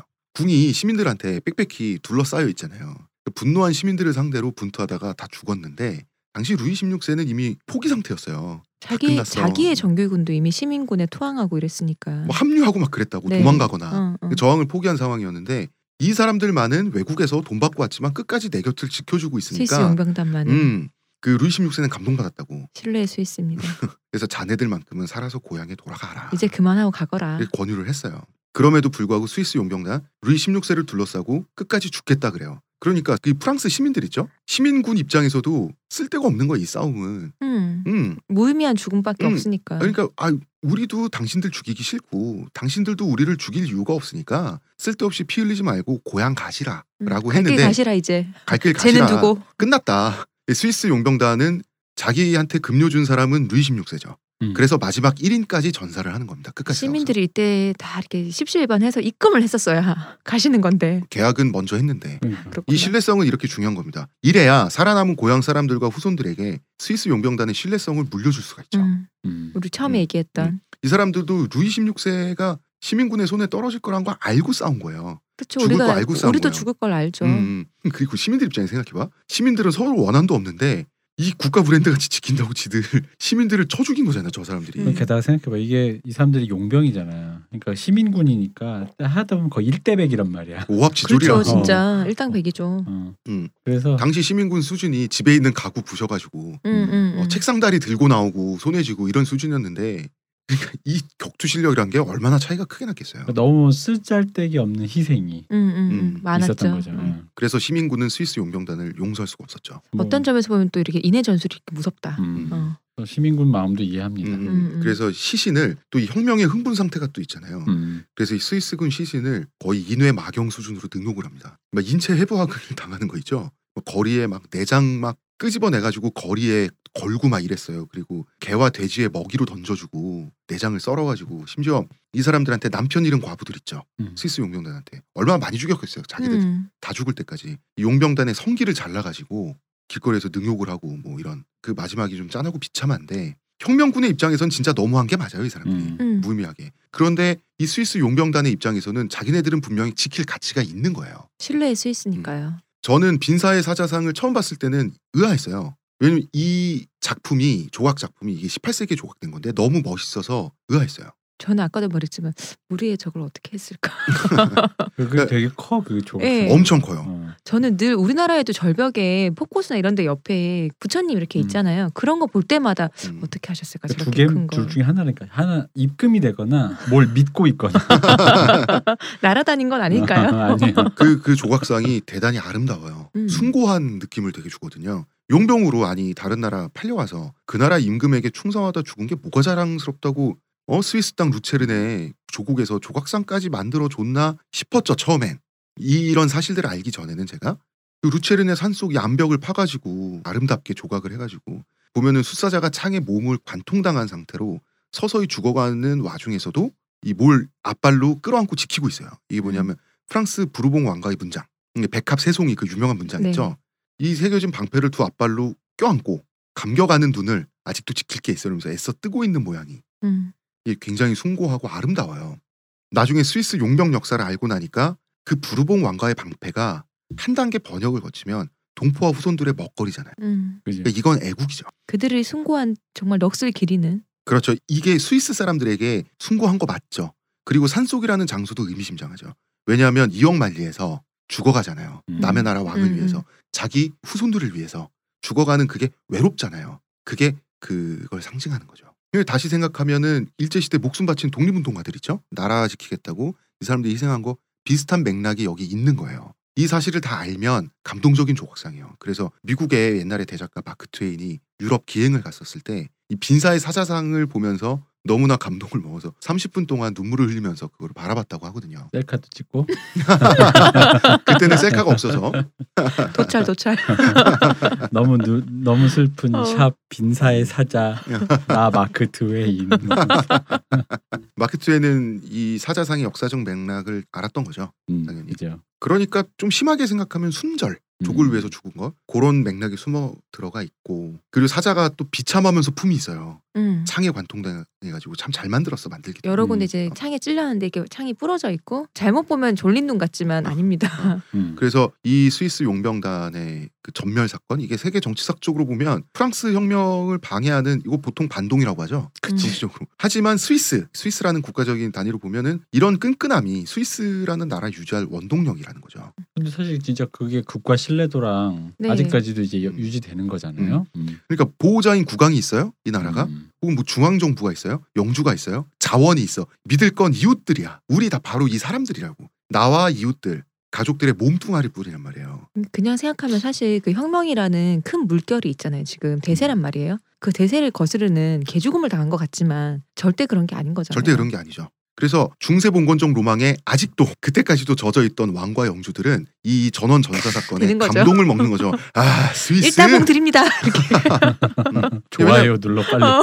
왜냐하면 봉건 기사도의 핵심이 계약으로 묶인 주군에 대한 충성이잖아요. 결과적으로 용병단의 선택은 맞아 들어간 거죠. 음. 음. 이 사건 이후 스위스 용병의 몸값이 올랐어요. 심지어 그때 그 정규군도 시민군이 됐는데 용병은 날 지켜줬잖아. 요 음. 이 또 감성을 또 자극하는 게 있잖아요. 왕들의 감성을 자극하는 게. 그러나 사실 스위스에는 충성을 바칠 영주 귀족 없죠. 잠재적 고용주의 착시 효과를 지우면 음, 이게 스위스식 애국이 되는 거죠. 음. 그러니까 근데 그게 나- 무슨 소리야? 그러니까 자 빨리 스위스에 금고만 있는 게 아닙니다. 아직도 용병 있습니다. 네. 빨리 입금하십시오. 뭐 어디에 계신 분들은 네. 스위스 용병 요새도 있습니다. 그러니까 우리는 보통 그 바티칸 교황 근위대를 생각하지만 음. 개인적 차원에서 네. 그 용병 그 내전 지역에 많이 들어가 있습니다. 음. 어, 그래서 왠지 광화문 앞에서 만날까봐 무섭네요. 몸 좋은 외국인 오빠 보면 좀 피해야겠어요. 그럼 이제 이 얘기를 해야죠. 지금 스위스는 선진국이잖아요. 네. 잘 살잖아. 사실 선진국은 음. 아니에요. 스위스는 묘한 나라인데 아, 우리보다 잘 살면 아예 선진국이지. 아까 뭐. 얘기했잖아. 돈 많으면 어, 돈 많으면 선진국이야. 우리 기준에서 어. 음. 지금은 용병업 안 한단 말이에요. 그 이 용병들이 나라에서 대대적으로 하진 않죠. 음, 용병업이 국가적 단위에서 금지돼 있어요. 그러니까, 그러니까 개인 개인적으로만. 자격으로는 하도 되는데 음, 음, 음. 칸톤 단위에서 하는 국가와 게 금지돼 칸톤에서도 있어요. 음, 이제 그렇죠. 금지된 거죠. 음. 이 용병들이 수백 년 동안 죽음을 통해서 참 무식한 죽음을 통해서 의뢰인들에게 바치는 신뢰성을 획득했죠. 이거는 스위스제는 거짓말을 하지 않는다는 관념을 뿌리내리는데 성공한 거예요. 네, 신뢰일 수 있으니까요. 그래서 은행과 시계로 이 나라가 먹고 사는 게 가능한 거예요. 음, 그 어떤 독재자 경제사범의 돈도 하긴 우리는 지켜준다. 어. 예치시켜준다. 시기야말로 또 정확도가 필요한 건데. 이게 얼핏 보면 비열해 보이지만 냉정히 말하면 그건 그 나라 국민이 해결할 문제예요. 음, 음. 음. 우리는 또 고객님이시니까요. 스위스는 의뢰인과의 계약만은 그건 아주 철저히 지키겠다는 원칙인 거예요. 이걸 한 단계 번역을 하면 내 나라, 내 이웃, 제 이익을 위해서 내가 노력한다는 그런 묘한 집단주의? 그런 뭐 애국심, 애향심 이런 게 다 녹아 들어가 있는 거예요. 용병업의 연장선상이죠. 음. 시계도 마찬가지예요. 지금이야 위성이 계측한 시간을 받는 스마트폰이 가장 정확하지만 애초에 기계식 시계일 때는 정확해야죠. 그럼요. 음, 그 기계적인 신뢰성을 있어야 되는데 사실 생각해 보세요. 스위스는 상공은 늦게 발달했어요. 요즘 젊은 분들은 모를 수도 있어요. 어린 분들 모를 수도 있는데 이제 좀 어, 스위스제 시계가 가장 유명하죠. 음. 어, 스위스는 오랫동안 후진국이었어요. 그런데 당시에 첨단이었던 아날로그 시대에 뭐 200년, 300년 전에 시계로 먹고 산다? 음. 이게 이상하잖아요. 시계 장인. 이런 걸 보면 돼요. 스위스 명품 시계 회사들 기업 정보만 보면 공기업인 느낌이 안 나요. 음, 왜냐하면 스위스 국가 정부 그게 아니기 때문이죠. 음. 그런데 칸톤 단위와 엮여 있어요. 음, 군기업이로군요. 군 기업이에요. 음. 주 기업이에요. 군기업. 음. 음. 그런 느낌이에요. 군기업. 음. 군대 아니고. 어, 그러니까 마을회관 기업. 네. 어, 그렇죠. 지금은 어떤지 모르겠지만 스위스 시계 회사들의 초창기 역사를 거슬러 보면 바로 그 용병 계약을 하던 칸톤 단위로 돼 있어요. 음. 그거 같다. 왜 우리나라도 왜 요새 이제 그 무슨 무슨 군 따라서 사과를 한다 이러면은 2차 가공 군 단위로 많이 하잖아요. 음. 약간 그 느낌이네요. 그리고 그 마을 남자들이 다 용병으로 팔려가는 게 아니라 다 시계 제작을 하는 거예요. 음, 이제 이제 근데 그 스위스 첨단 국가 아니고 뭐 없잖아요. 근데 그 시계란 말이죠. 옛날에 그 부품이 조그맣잖아요. 음, 인력과 인간의 집중력을 갈아 넣으면 정확해져요. 맞아요. 기계 공장 어차피 노가다예요. 어차피 칸톤 단위 주민들이 개모임이나 품앗이 형태로 하나가 돼서 이걸 제작을 할 때 인력 갈아 넣는 거 일도 아니죠. 용병으로 목숨 거는 거에 비하면 이건 꿀 빠는 거죠. 지금도 그 되게 비싼 명품 시계 있잖아요. 네. 수천만 원짜리 이런 음. 거는 이게 어차피 손으로 만든 음. 정밀한 이런 시계 같은 게 시간이 오래 지나면 느려지거든요. 한 음. 번 이거를 해야 돼요. 제가 알기로 몇 3년이 같은 몇년 단위로 다시 보내야 돼. 이탈리아로 보내든지 원래 그곳으로 보내서 그 시계 장인들이 다 해체를 해서 음. 다시 조립을 해서 음. 다시 보내주거든요. 그런 인력을 갈아 넣는 시스템이 음, 원래는 지금은 아니겠지만 원래는 칸톤의 모든 주민들이 동원된 품앗이 형태였다. 음, 음. 음. 요것도 용병업과 이렇게 역사적 맥락이 내려오는 거예요. 말 단위로 육아 만들듯이. 그리고 왜 초콜릿으로 이 나라가 많은 돈을 버나? 그러게요. 왜 초콜릿이에요? 카카오 좀 나지도 원래 않잖아. 어, 원래 유럽 사람들이 초콜릿을 먹기 시작할 때는 카카오는 남미에서 왔죠. 자, 배 타고 옵니다. 비싸요. 스위스 식민지도 없고 배도 없는데 고급 초콜릿의 대명사가 된 게 신뢰성 때문이에요. 아, 왜냐하면 당시에 초콜릿이 최초의 사치품으로 시작을 하다 보니까 스위스제 초콜릿은 카카오를 속이지 않는다. 우린 설탕을 많이 넣지 않습니다. 뭐 어, 이런 그 건가? 홍차 먹다 남은 홍차 찌꺼기 말려서 갈아가지고 넣어서 색깔을 각성을 내고 거- 이러지 어, 그런 거 안 않는다. 한다는 거예요. 그리고 옛날에는 어, 설탕이 귀했습니다. 그럼요. 설탕 굉장히 비쌌어요. 음, 음. 소금도 비쌌지만. 스위스제 초콜릿은 정확하다, 음. 정직하다. 설탕 대신 꿀을 쓰지 않는다. 아, 그렇지 옛날에 꿀이 쌌지. 어, 맞아요. 음. 이게 꿀은 이제- 자연으로 어. 나오는 거고. 옛날에 닭 먹고 오리발 내민다는 스위스 음. 버전인 거지. 어. 어, 어, 지금과 거꾸로 됐지만 그렇기 때문에 스위스 초콜릿 유명하고요. 먹고 싶다. 코코아 먹고 싶다. 스위스 그 코코아. 그래서 지금 이 나라 사람들이 먹고 사는 이 나라 사람들이 잘 먹고 잘 사는 방식이 조상들에게서 많은 은덕을 입은 게 맞죠. 음, 맞네요. 음. 여기야말로 정말 때마다 차례 지내야겠는데요. 사당 하나 해놓고. 근데 이제 사실 요거는 한번 좀 우리가 이제 생각해볼 문제는 있다는 거지. 있죠. 왜냐하면 국익이란 것도 음. 사실은 어떤 보편적 정의 그런 것과 맞물려 들어가야 되는 게 세계사적 진보가 맞잖아요. 그렇죠. 국가들이. 어. 근데 그런 거는 스위스는 그런 거에서 완전 동떨어져 있는 나라. 음. 그죠. 아, 그러니까 왜냐면 지금도 솔직히 말하면 그러니까 예를 들어 그거잖아. 힐러리가 대통령이 되면 힐러리가 내가 알기로 거의 공화당과 진배 없는 매파인데 네. 어떤 전운이 감돌 수 있어요. 음, 음. 힐러리가 실제로 자기가 지지했던 게 뭐 카다피 잡는 것부터 해서 뭐 그런 거 예, 여러 가지 예. 있었는데 그러니까 미국이란 나라가 정의로운 것처럼 보여도 어쨌든 간에 전 세계 어딘가에 빨대를 꽂고 무언가 전횡을 일삼는 것과 같은 거 음. 근데 이제 그런 우리의 국가 단위 이익이 전 세계적 차원에서 정의 혹은 윤리와 부합하는 일치하느냐의 문제를 봤을 때 또 작은 규모로는 요런 거 이런 스위스 은행이나 이런 거 우리는 한번 좀 생각은 좀 해봐야 된다는 게 단순히 그- 칭송하는 단지 이 나라 문제는- 멋있다. 어, 그죠. 근데 지금 어, 우리가 용병단 스위스 용병단의 역사를 짠하다 음. 이렇게 말하는 건 스위스 사람들이 입장이 들어가서 이렇게 되는 거지. 그러니까 그죠. 우리가 어, 우리가 생각해봐요. 우리가 이탈리아 거기 베네치아 사람들이었으면 음. 짠하겠어요. 아니 근데 그러니까 이럴 수 있지. 그러니까 그 사람들의 마음은 우리는 충분히 이해할 수 음, 있잖아요. 음. 그러니까 그것이 충분히 우리에게도 짠하고 그런 류의 신뢰를 지키려고 하는 그 태도나 그 기본적인 그 정서는 네. 우리가 존중해야 될 가치인 건 맞잖아요. 네, 네. 근데 알지만 그럼에도 불구하고 이제 이것이 보편적인 의미의 정의, 그러니까 우리 모두가 공유해 나가는 우리 모두가 해나가야 돼. 우리 집, 우리 민족, 우리 나라만이 아닌 그렇게 좀 본다면 그러니까 그런 거 있잖아요. 음. 지금 대표님 말씀하시는 게 청취자분 이런 거예요. 근대 국가면 국제사회의 일원이면 음. 응당해야만 할 음, 뭐 제네바 협약에도 가입을 해야 되고 뭐 그런 거 있잖아요. 음. 응당해야만 할 어떤 보편적 정의가 있다고요. 그런 척이나마 해야 되는 그렇죠. 보편적 정의가 있잖아요. 뭐 포로 확대를 하지 않는다든지 음. 정치범 수용소가 없어야 된다든지 제대로 된 나라는 북한이 있지만 그런 것들. 그런데 스위스의 은행업은 세계사적 정의에 부합하지 않죠. 음. 많죠. 어, 그건 분명히 음. 인정해야 된다. 그러니까 그런 그거는 우리가 좀 생각을 좀 해보고 그런데도 불구하고 그 정서랑은 또 조금 다루, 음. 따로 볼 필요가 있다. 먹고 살기 위해서 그들이 했던 신뢰의 바탕을 둔 그거 자체는 존중받아 마땅하지만 지금에 와서 그것이 어떤 의미를 갖고 있는가 우리가 한번 생각을 왜냐하면 왜 이렇게 얘기를 하면 아, 어차피 세계가 좀 뭐 세상이 지옥이고 어차피 미국 놈들 그러는 거 다 알고 있어 세상 우리 이익을 지켜야지라고 어떤 약간 패배주의적으로 네. 말씀하시는 분들이 많아요. 근데 그럼에도 불구하고 우리가 이제 지켜야 될 게 뭐냐라는 거를 이제 목표를 세워놓고 생각을 해봐야 될 건 또 좀 다른 차원의 문제라는 거예요. 지금 음. 상황이 그렇다고 하여 음, 음, 음. 우리가 앞으로도 그럼 우리도 뭐 이기적으로 음. 백년 만년 천년 꿀 빨면서 살자라는 건 좀 아니라는 거지. 그리고 사실 스위스라는 나라가 너무 특수하다 보니 우리가 이런 음. 얘기가 나오는 건데 스위스는 그러니까 양이랑 계약하는 나라예요.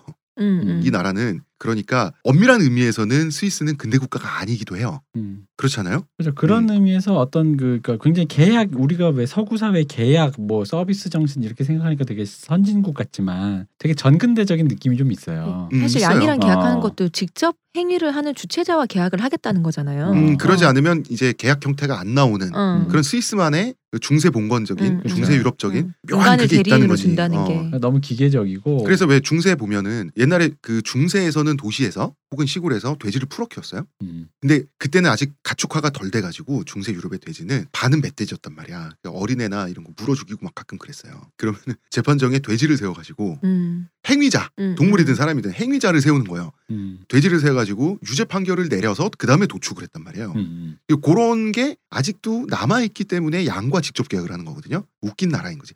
웃기다 이게 무시를 하는 게 그것을 아니라 공정하다고 해야 음, 될지. 제가 웃기다 웃기다 그러니까 좀 무시하는 것처럼 그게 아니라 이제 재밌는 나라인 거지. 네. 그러니까 합리성과 정의와 네. 그런 것들이 이제 절충이 돼야 되는데 어떻게 보면 합리성을 굉장히 극단적으로 추종하면서 음, 네. 근데 그것이 개선되지 않고 남아 있었다 정도로 이제 보면 될 것 같아요. 그래서 지금이야 그렇지 않지만 음. 예전에 이제 한창 냉전 시대 이럴 때만 해도 굉장히 조세핀 한처로서 음. 스위스 은행이 각광받았었잖아요. 지금은 그렇지 않지만 그때 이제 여러 가지 또 재판하고 하면서 냉전 시대 그런 공산권 국가들도 그렇지만 뭐 카다피나 아니면은 나, 그치. 나치의 돈도 오고 그래서 음. 나중에 이제 밝혀져서 아니다라고 했지만 밝혀져서 또 수많은 지탄도 받고 그랬었죠. 음, 그렇죠. 저희가 이제 지금까지 일부에서 한 모든 이 이야기가 가난한 사람들의 먹고 사니즘에서 출발했다는 거죠. 네. 그렇죠. 예. 그러니까 이게 참 슬픈 거예요. 그러니까 방금 그 얘기랑 연결해서 얘기할 수 있을 것 같아. 가난하니까 먹고 사니즘이 있기 때문에 사실 우리도 그런 얘기 많이 하잖아. 먹고 살다 보니 하려고 하다 보니 뭘 못해. 어, 어. 굶는데 뭘 못해. 그죠. 이제 그렇게 해서 지금 이 시대까지 왔으면 자 그럼 이제 그 다음이라는 거죠. 이제 음. 먹을만 해졌잖아. 응, 응, 그럼 이제 우리가 이게 다음을 생각을 한번 해- 쯤은 해봐야 된다. 응, 응. 음. 스위스 국민들에게 강력하게 촉구합니다. 이미 하시는 것 같은데요. 국제사회 우리는 우리가 어. 이거- 음. 좀 해야 될 것 같은데. 자, 우리는 이쯤 하고요. 이제 15세기 말에서 16세기 초 사이로 다시 이야기를 돌아가서 우리 네. 이야기 줄거리로 돌아가서 스위스 용병단을 몰락시킨 란츠크네흐트 이야기 그리고 프랑스와 1세와 카를로스 5세의 대결 이야기. 사실 2부가 이게 좀 더 재밌을 거예요. 왜냐면 역시 얘기는 무랩의 얘기들이 더 재밌어요. 어, 뭐 이런 여러분. 겁니다. 2부에서 뵙겠습니다. 감사합니다. 시온님, 대표님 네 감사합니다. 수고하셨습니다. 아